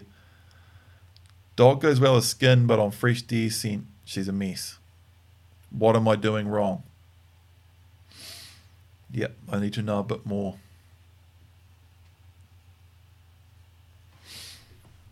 Um, we had some questions on the Big Game Indicating Dogs public page. How's the sound going here, guys? Is it uh, all pretty good.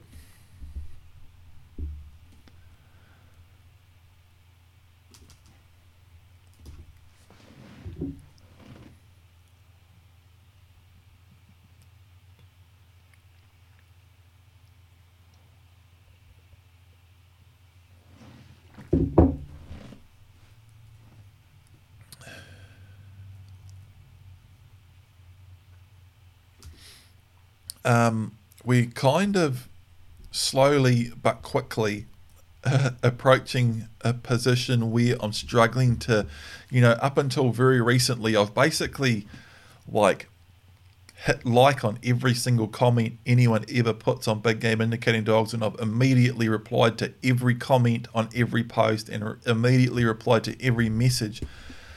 I'm really just starting to get to the point where I'm struggling to keep up. Um, yeah, I knew it was going to happen one day. It's a good thing and it's a bad thing all at once. It's a good thing because we're growing and we're slowly actually getting to the point where we may not go broke trying to do this. um, but yeah, it's just meaning that we're getting to the point where I can't directly answer everyone's messages and questions, you know, and and that's like the whole idea of these Q and A's and the podcast and all of that, and why I started sort of recording all of my, you know, answers and things to to just try to, um, you know, cover all the bases as best I can. One I had, um, and and I've just got a couple of questions here in messages that I'll get to soon if we have to. Um, I so David's saying too too keen. Tw- about twelve months old. Man, you're pretty. I don't want to call you out here, David, but you're pretty vague. About twelve months old. Um. No, you're all good, man. Um. Okay, so David, his dog goes well on the skin so he's saying it's quite calm and controlled on the skin, um, but it's excited and too keen on real deer. Um, it's about 12 months old. He's just starting to hunt. So he's, he's about on target, and it's a very common thing. Um, have you watched the updates at the end of part 12, David? Um, oh, thanks, Luke. He's just letting us know the sound's good. Sweet. Um, yeah, the the updates we did off the end of part 12, David, we put them up like earlier this year. And it's the final 20 minutes of part 12. Just throw in the comments if you've watched those, because that'll be, yeah.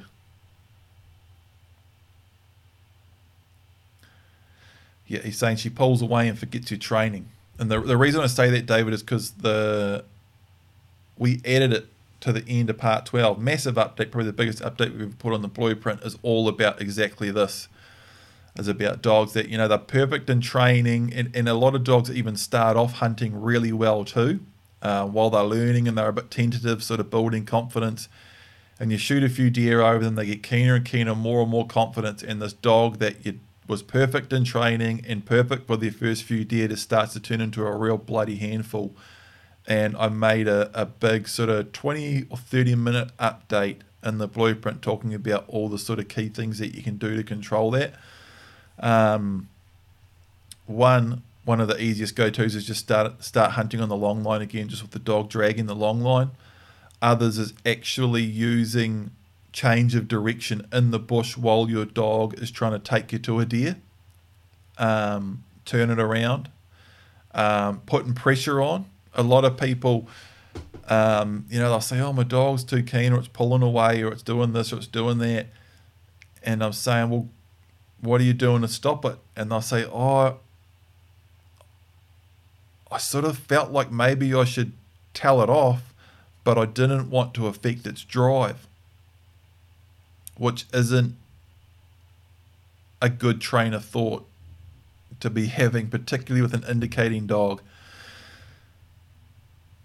particularly one that's getting out of hand, getting overconfident, particularly when you've shot a couple of deer over and it's really starting to hit its straps and go, man, I know exactly what I'm doing here, so let's go. And they start turning into a real handful. It's actually can be quite important to start putting a bit of pressure on that a dog like that.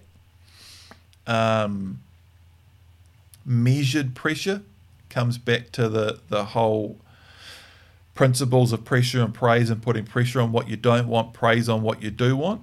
And and and it, that's why I'm so huge on principles because if you just really come back to them every time and you go, okay, my dog's pulling out, it's getting too keen, I don't want it to be doing that.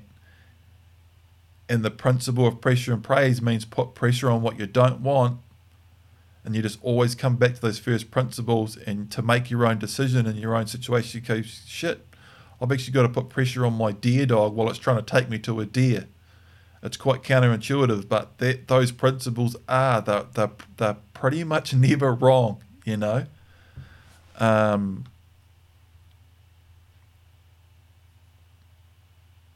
okay. Yeah, sorry. David says, sorry, mate, I'm a lazy typer. No, no, I'm not. You're all good, man. Um, I, I know what you mean, and you're bang on with all that stuff. And it says, he says, yep, he'll go back to part 12. Yeah. Those updates in part 12 really have uh,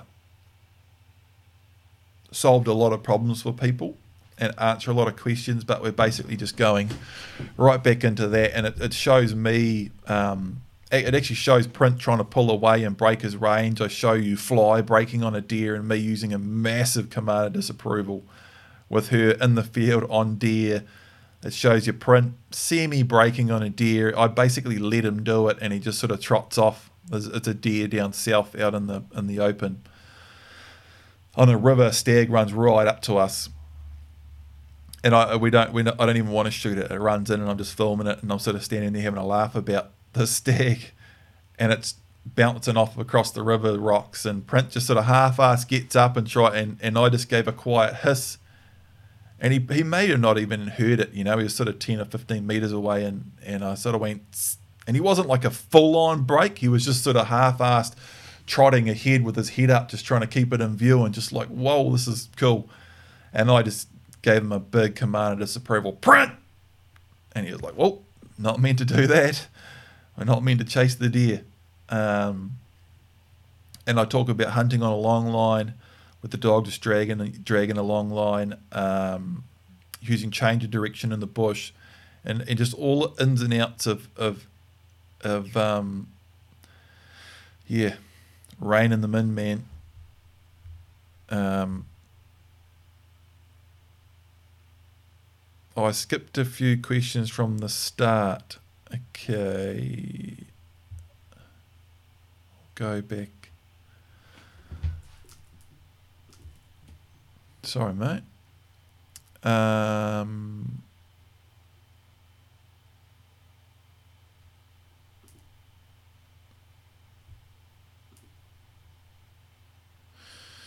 it's not letting me open up or can can you throw that question in again um stuart sorry man just throw your question in again i can't scroll right back up.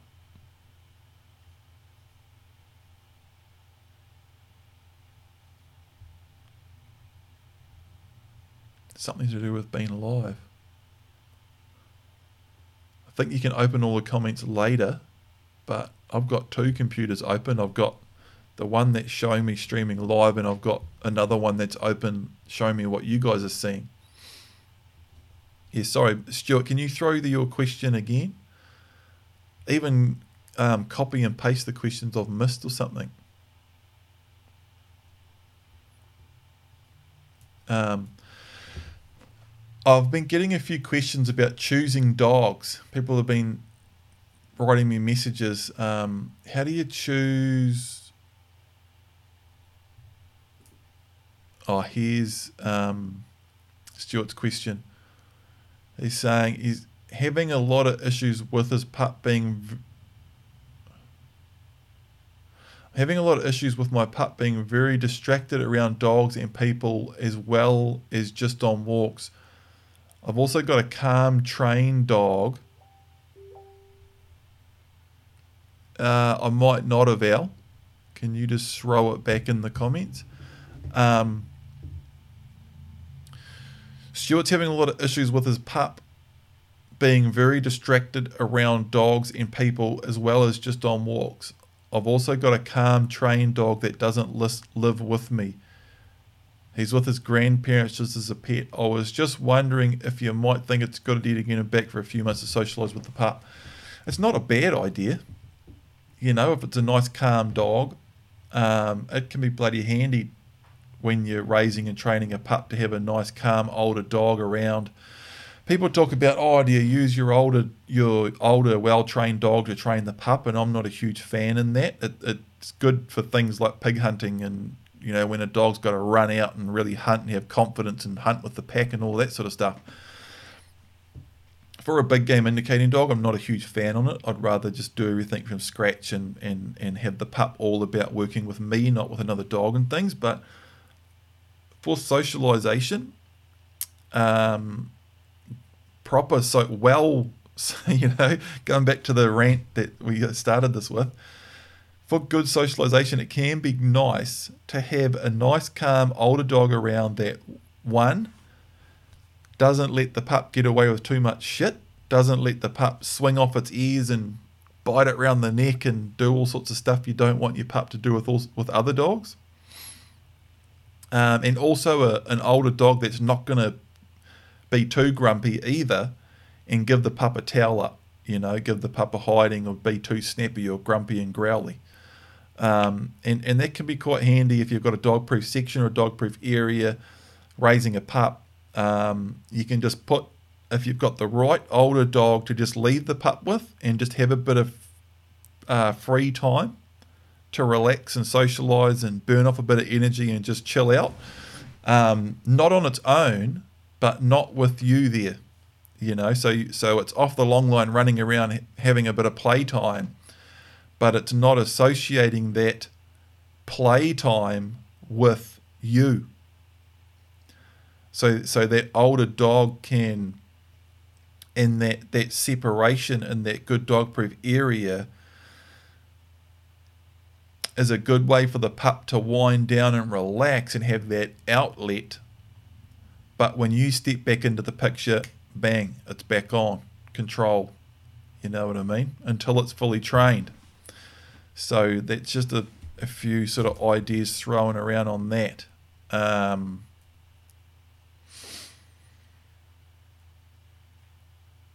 how old's your, your pup, Stuart?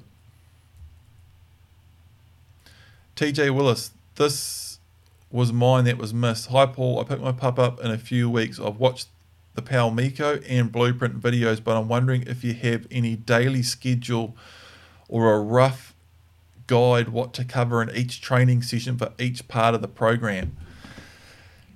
yeah. Man. Talked about this in the Palmico Q&A, uh, talking about time frames and frequencies, like how many stop drills should I do with my pup's 12 months old or my pup's 12 weeks old and it's at this stage. So, how many minutes should I be training a day? And how many stop drills should I do during those minutes? And how many minutes apart should they be? And all of that. And and the the answer is is it doesn't work like that. Most people's lives don't work like that, and most dogs don't work like that. And and, and I talked about in that Palmico Q and A that we did last night um, it's on Facebook, YouTube, um, under Palmico. It's on, on Palmico Dog Training, all for free. Anyone can watch it there, and any, anyone can watch it on the Paul Michaels Revolution podcast. Uh, listen to it on the podcast.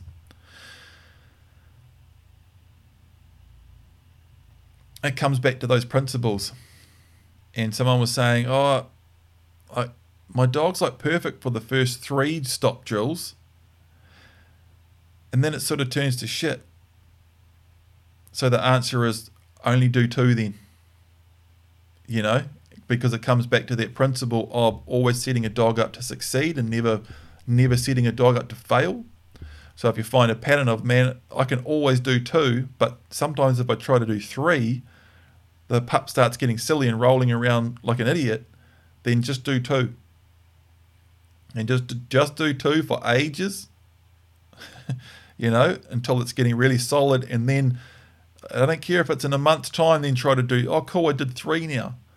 But if you're making progress doing two a session, then why do you need to do three anyway, you know? And if you can make progress doing three training sessions a week, then why do seven? But if you're not making progress doing three a week, maybe you need to do four or five and every dog's different and every owner and handler is different and and every combination of dog and owner is different. So with me, I might be able to train a certain dog doing three sessions a week. Someone might have to do five sessions a week. I might have to do five sessions a week with one dog, the way I train. Someone else might be able to do it in three. And that so it's that's why I'm always coming back to principles, and that's why it's so hard to say. That's why nowhere in the blueprint it's like, okay, guys, with this stage, do 11 minutes of training three times a week and do two of these drills and three of those until for for 18 days and then it's automatically all going to click over and go it's that's just never going to work so it's really about sticking to all those principles working with your pup or dog the best you can to make as much progress as you can without rushing or being impatient and always thinking, well, and it, and it usually is going to work out this way. If you can get it, if you think you can get it done in three weeks, relax and do it in four. If you think your dog is going to be ready by eight months, don't start hunting till it's 10 months old. You know, it's always err on the side of caution, give it more time, you know. And if it starts turning to custard after 10 minutes, do five minutes of something, you know. Or if it's, if, if, if your dog, if you're only doing 10 minutes, but your dog looks like it needs more exercise, do half an hour. And, and the other thing is, is different dogs change too. One week, for whatever reason, it it might have been pissing down all weekend and your dogs have done bugger all. Then you'll do a couple more, more longer training sessions Monday, Tuesday. But if you were busy all weekend and the dogs were doing heaps, you might only do, you know, none Monday, Tuesday, and the dog might just get a few freedom sessions. You know what I mean? So, um,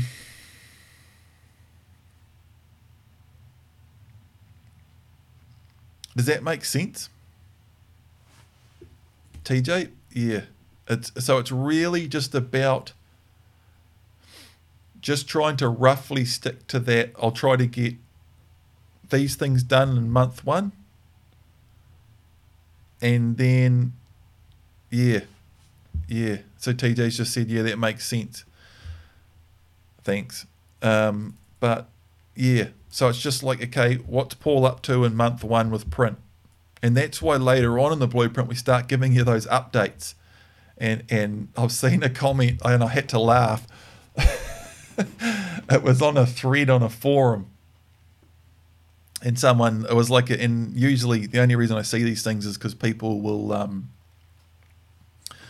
screenshot stuff or send a link to any blueprint stuff to me, you know, and say, Oh, I saw this or here's a real cool comment about you, or sometimes it's like here's someone slagging you off, you know. So did you have you? Oh my god, have you seen this?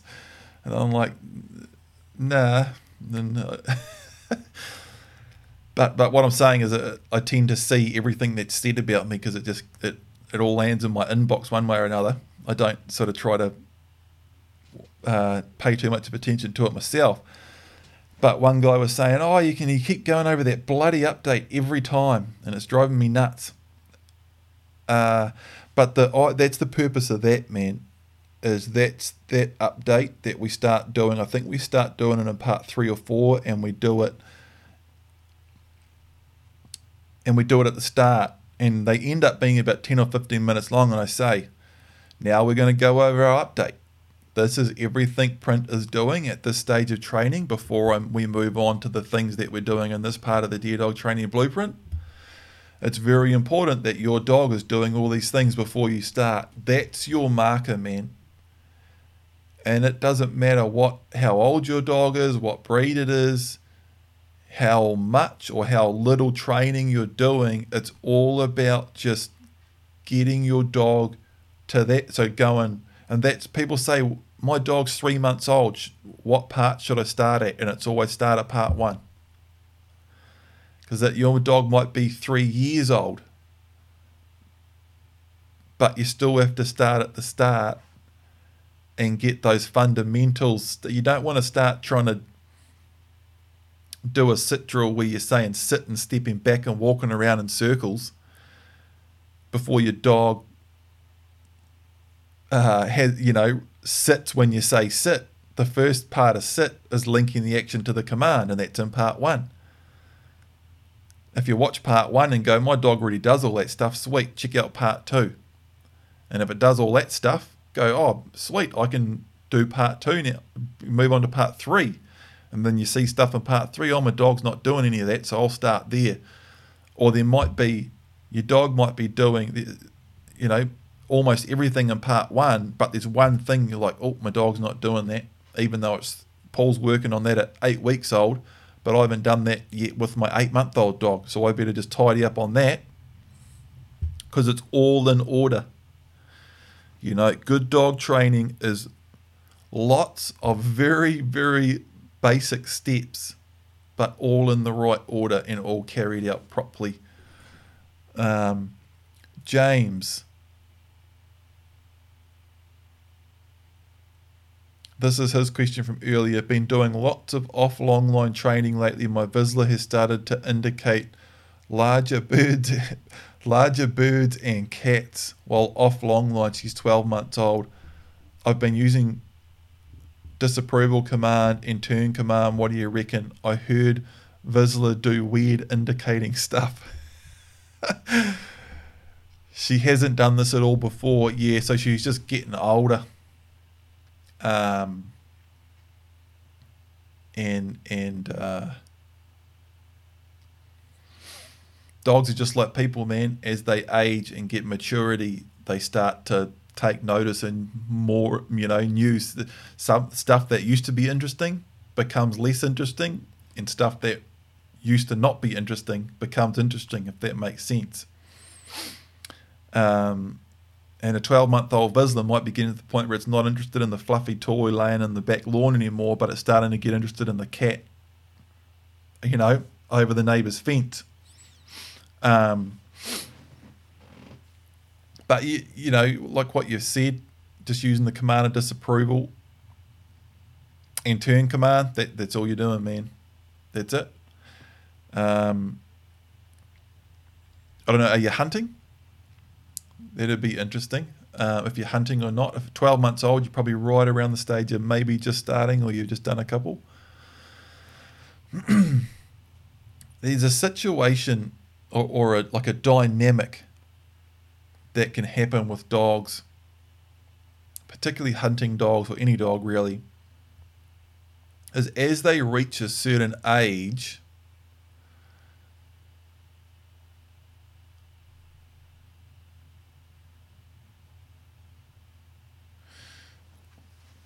as they reach a certain age, they really start to look for a purpose in life. And they really, and you'll you start to you just start to see it happen, and they and you know a dog just gets to a certain point, and some dogs, um,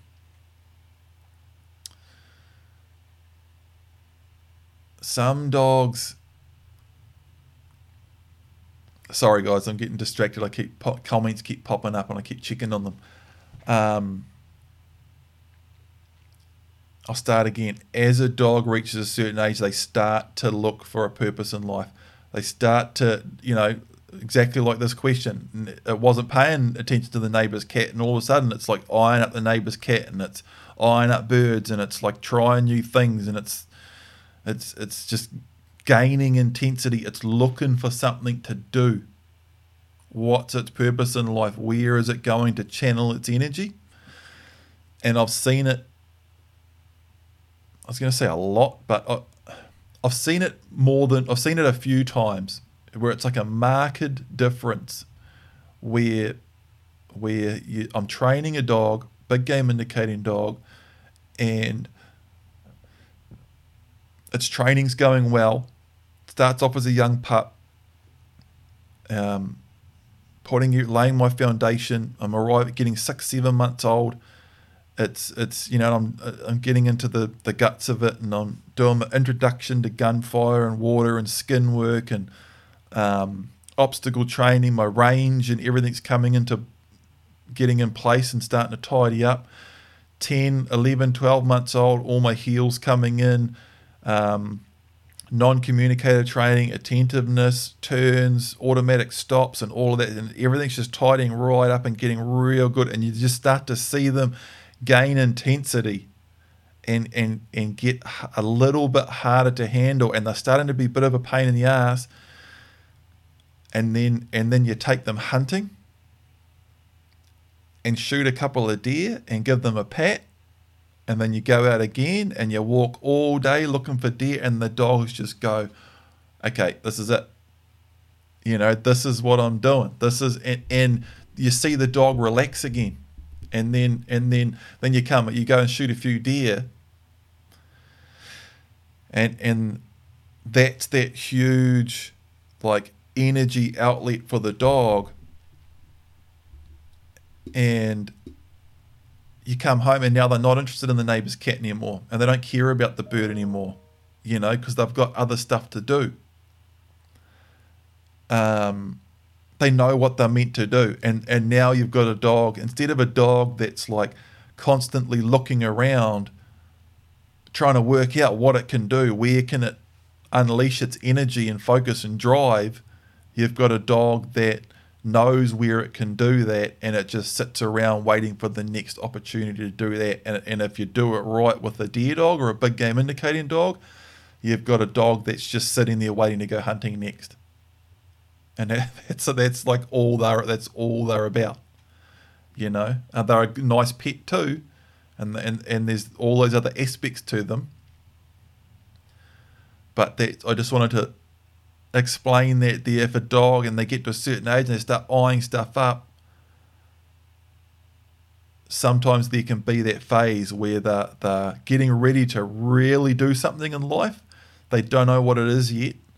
And until you shoot a few deer over them following really all the correct practices, um, they're not going to know what the, the what their meaning of in life is until you do that. And once you do that, they go, "Sweet, I know what we're all about," and it can be a, positive and help.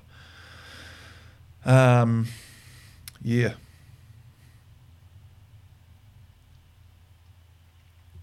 We're at two hours, guys. Um, any other questions um, from the inner circle? So one question I've had a few times is lately is choosing a pup. How do you choose a pup? What breed do you choose? And it's I've talked about it quite a bit, off and on in different places, and it's a really common question, and it's just a, co- a, bit of a coincidence that I've had the same one over and over, and then and then I've often had it when I haven't had time to answer it and things, and um, first of all, and without saying, look, just buy the blueprint, but a big part of part one talks about that and it talks about breeds and how I choose my dogs and, and I actually show talk about how I chose Print, why I chose Print for, to train as a big game indicating dog in the blueprint, and then we actually take you to the breeder to where I pick him up, and I actually and he just shows it perfectly too, and he Print does what he originally did to cause me to choose him. And and we talk about breed and I talk about how I like the quiet dog that stands back a bit. I've talked about this in many other Q&As. People ask me what's a good breeder? Where can I get the where do I what breed where do you get your dogs? How do you what do I do? Um man, I, I don't get involved in like telling a guy what dog to get or what breeder to use or what breed of dog to use. We talk about that a bit in the blueprint, and, and again, this is a subject we've talked about quite a bit. Numerous times, people like, will message me, Hi Paul, I got my pup a month ago and I'm wondering what's a good time to start with the blueprint. The blueprint's actually ideally designed to get before you even get your pup. Because um, we talk about how to choose a dog and we talk about um, different types of breeds and a lot of different ins and outs of it, you know, and, and, and that's, you know, recently we switched back so you can buy the blueprint to own it forever. And and that was just a thing we did through feedback and different things, you know, and um, and because a lot of people look at it, it is that really long term investment. And then and and the cool thing about that is, and then I also say, it's actually ideal if you can watch the whole blueprint, like even before you even choose a pup like if you want to get it that look uh, this is the ideal way of using the blueprint for me to me is if a guy went or a girl if a person uh, decided they wanted to get an indicating dog and go oh, okay i'm going to get it in a couple of months or a, a year or two years because you can buy the blueprint to own forever. But if you brought the blueprint and uh, first watch part one and start to understand how and why I choose my dogs, and then start watching the whole training 15 hours, watch the whole thing. Just, I don't know, watch half an hour every two or three, you know, every two or three days. It would take you a month or two to watch through the whole thing. Maybe watch some bits twice. but right through to when we start hunting and how how I'm finishing the dog off in part seven, eight, nine. We have a lot of people that are getting confused and frustrated and with the six month old pup in part four.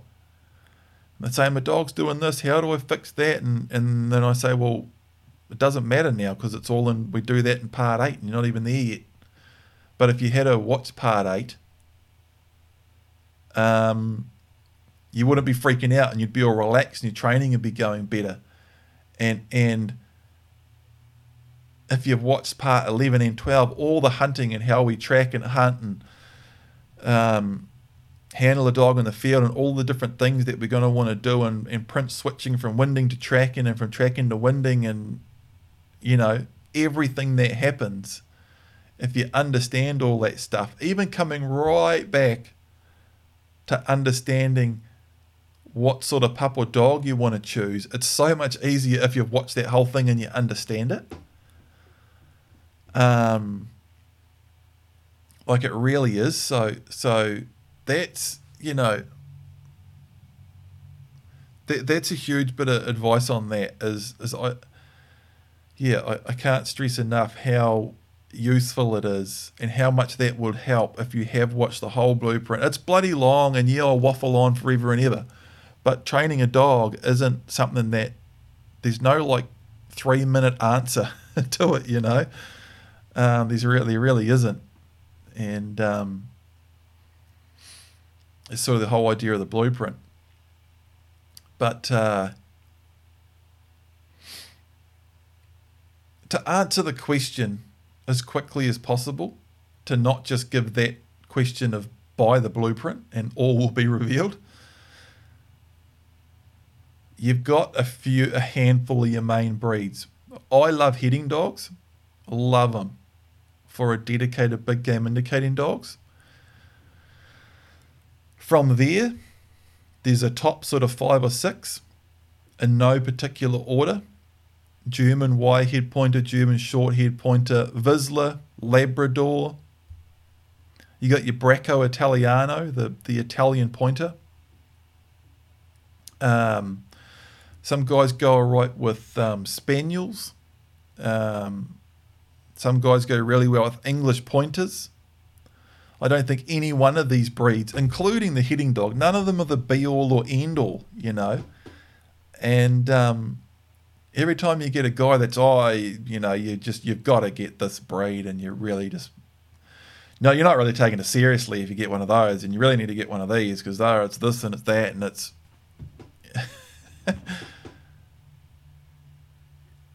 Proceed with caution anytime anyone starts saying, you know, that this is the only one or this is the only way or something like that.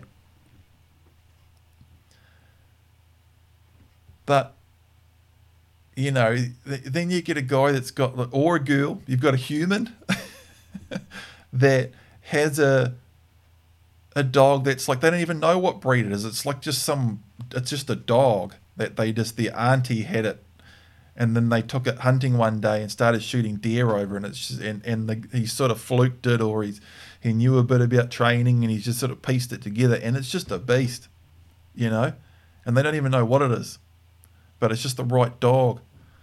The the individual, and I've said this over and over, getting the right individual dog and then doing the right stuff with it is all is just a zillion times more important than the type of breed or who you get it off. You know? And you can get the best bred dog off the biggest legend on the planet and even do the right stuff with it. But if you have, it's not the right individual dog for actually what you're doing. You it, it might not be as good as a dog could have been had you got a dog from a from a less legendary breeder of a less legendary breed, but it was just the right individual dog. It was just it was right for the task, you know.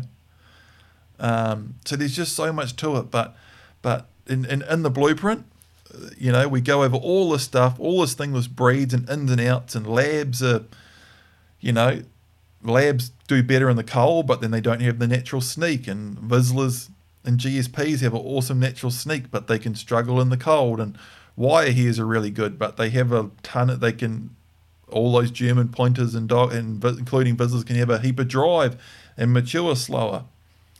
Uh, heading dogs, for me, have a very nice spread of everything. They tend to be fairly easy to train.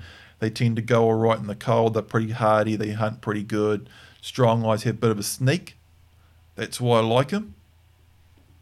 Um, but another thing, really, really important, is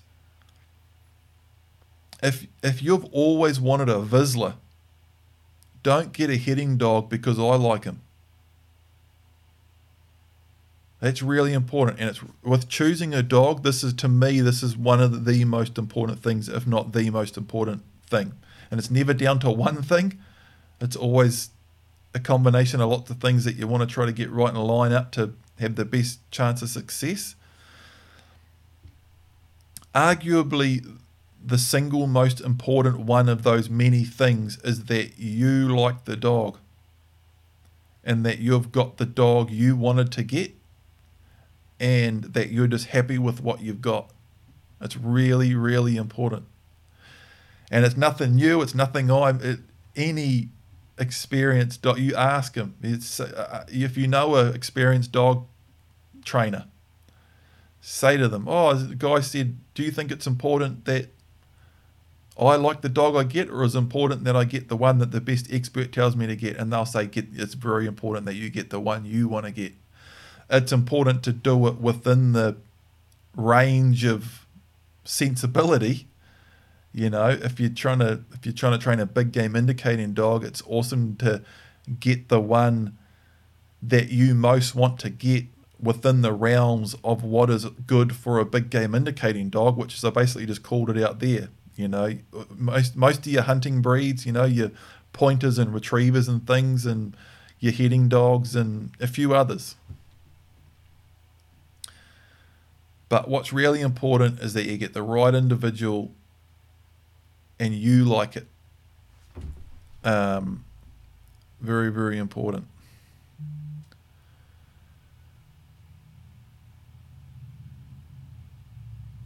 Keith Cook, if you have limited access to areas to do firearms training, could you work on the rest of the blueprint and bow hunt the dog while slowly bringing on the firearm training?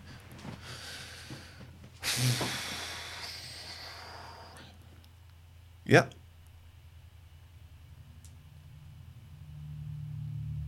If you have limited access to areas to do firearms training, could you work on the rest of the blueprint and bow hunt the dog while slowly bringing in the firearm training? Yeah, you could. It might sound funny, but I'd still want that dog to be comfortable around me shooting a bow, too. I would make I would do introduction to bow fire. And I'd do it basically to the same extent as I do gunfire training. I, either way, I would just make sh- sure that the dog is very, very comfortable around a bow being fired because a bow still go makes a twang and it's unexpected, and it it makes a hissing sound. The arrow flying through the ear and it's like a twang and a hiss and a thump, and it's all confusing and what the hell's going on. And one thing you definitely don't want to do is put all this work into training a dog and then going, oh, I don't have to do anything because I'm using a bow, and then go out and have your perfectly trained big game indicating dog locked up on its first deer and shoot a bow whilst breathing down the back of its neck for the first time ever while it's locked up on its first deer. Don't do that.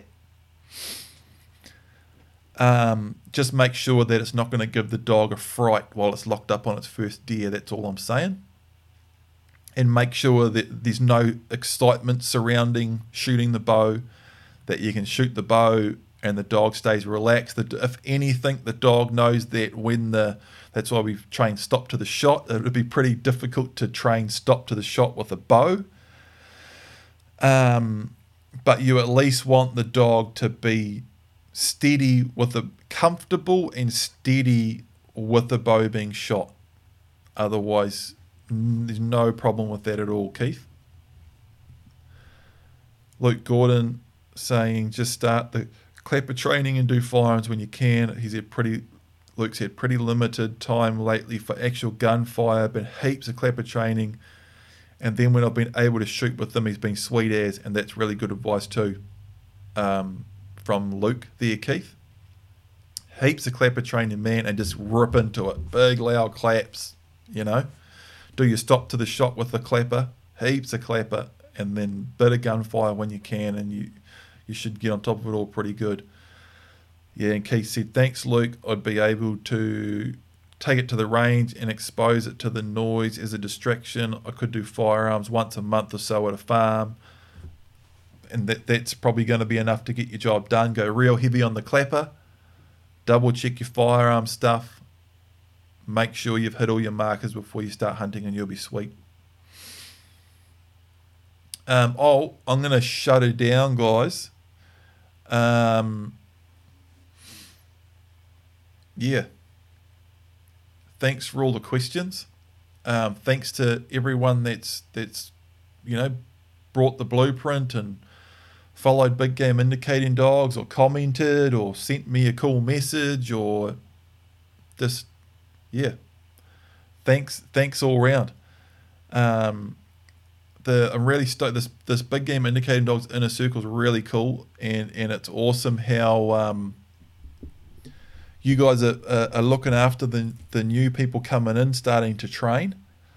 Really good, you know. And there's been a couple of times when I've literally been like, man, and I haven't had time to look at the inner circle or answer questions for a, a few days, and then I've seen a new post and I've gone, oh no, I better, I'm late answering this. And I read the comments, and there's like 18 comments pretty much saying like what I would have said anyway. It's really cool.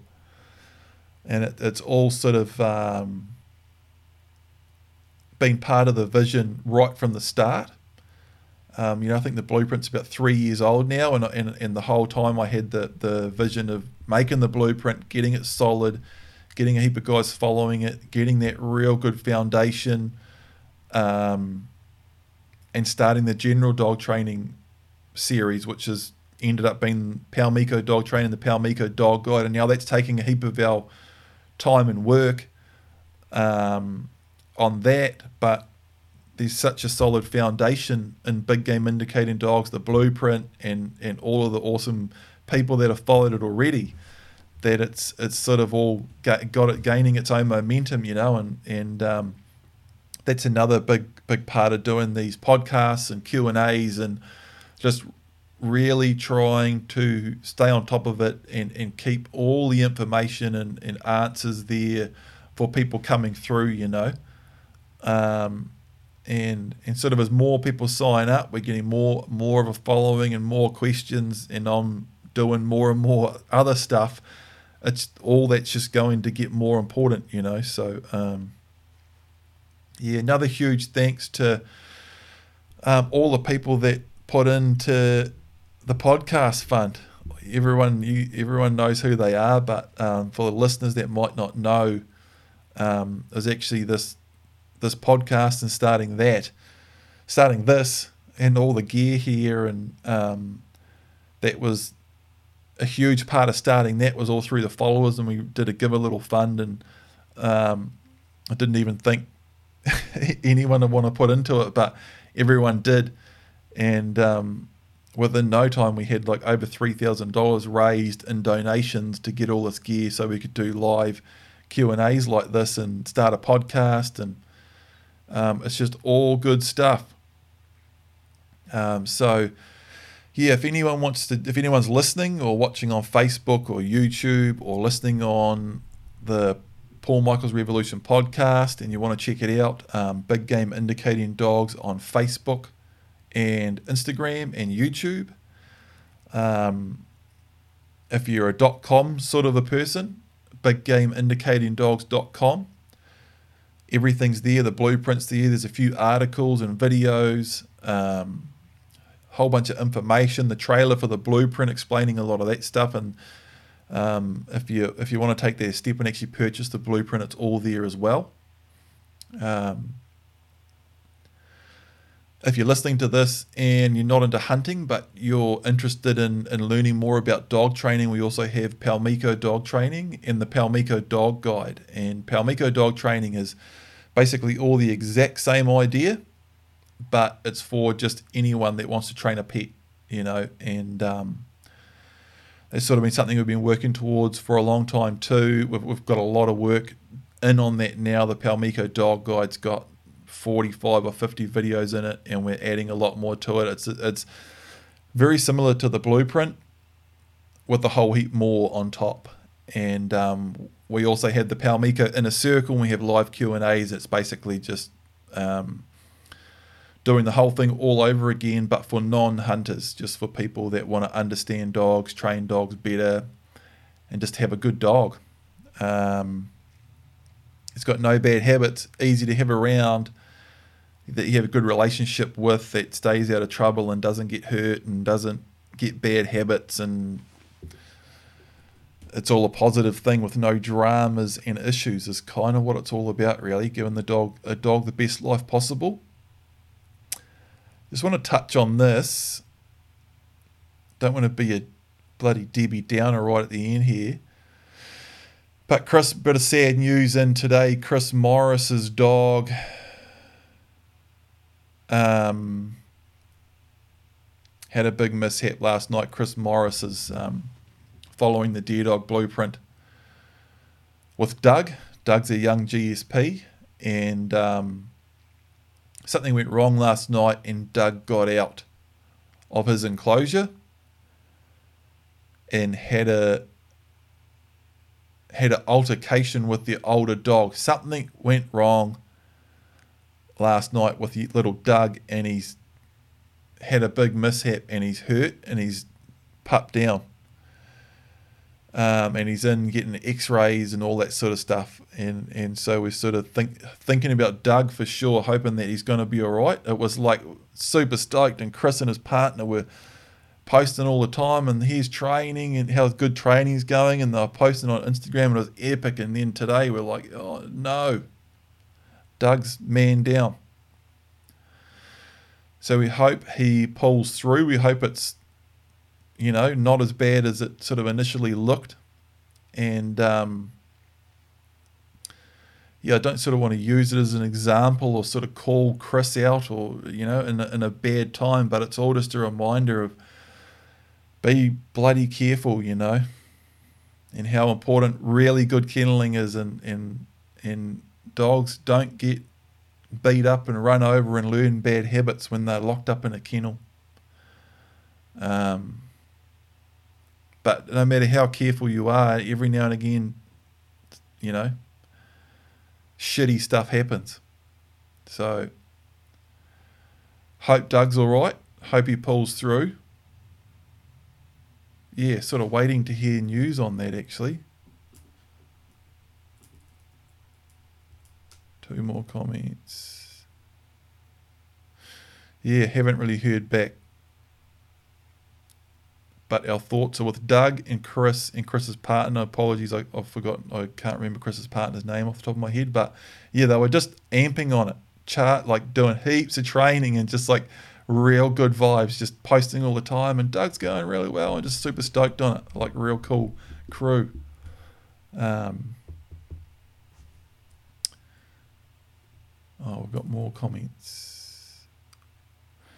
We've got an update. We've got an update. Is this right? No, this is two hours ago. Update on Doug. Hey team, bit of an update on my wee man, i.e. Doug. He's not great, but it's not all doom and gloom. It's not all doom either. Fractured cheekbone, muzzle end, and small fractures near the rear this is the worst bit bone wise. They thought his jaw was dislocated, but after a reassessment, it's not, which is great. His wounds have been flushed and drains put in, and there is a little concern over his eye due to swelling, but they can't assess it. Time will tell.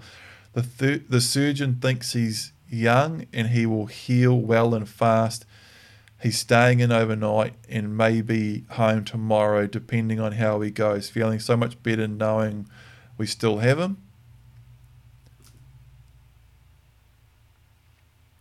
So it looks like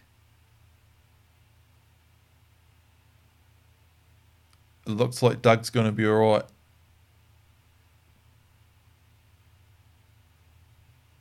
That's good.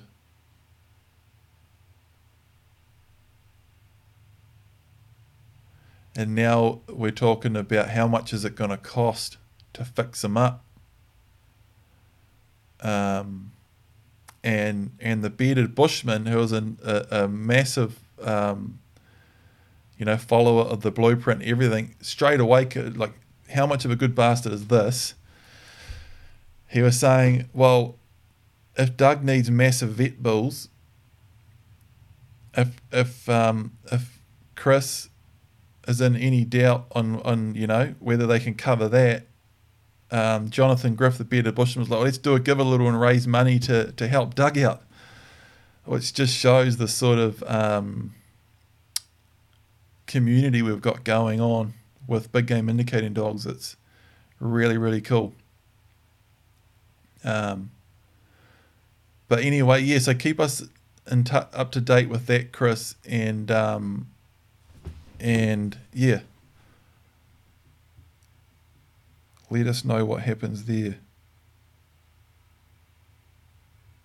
If you need a hand with anything, there's there's sort of people in the um, there's people in the in the inner circle and in, in our crew that, that are willing to do whatever it takes to help you, man. Do whatever we can. Um,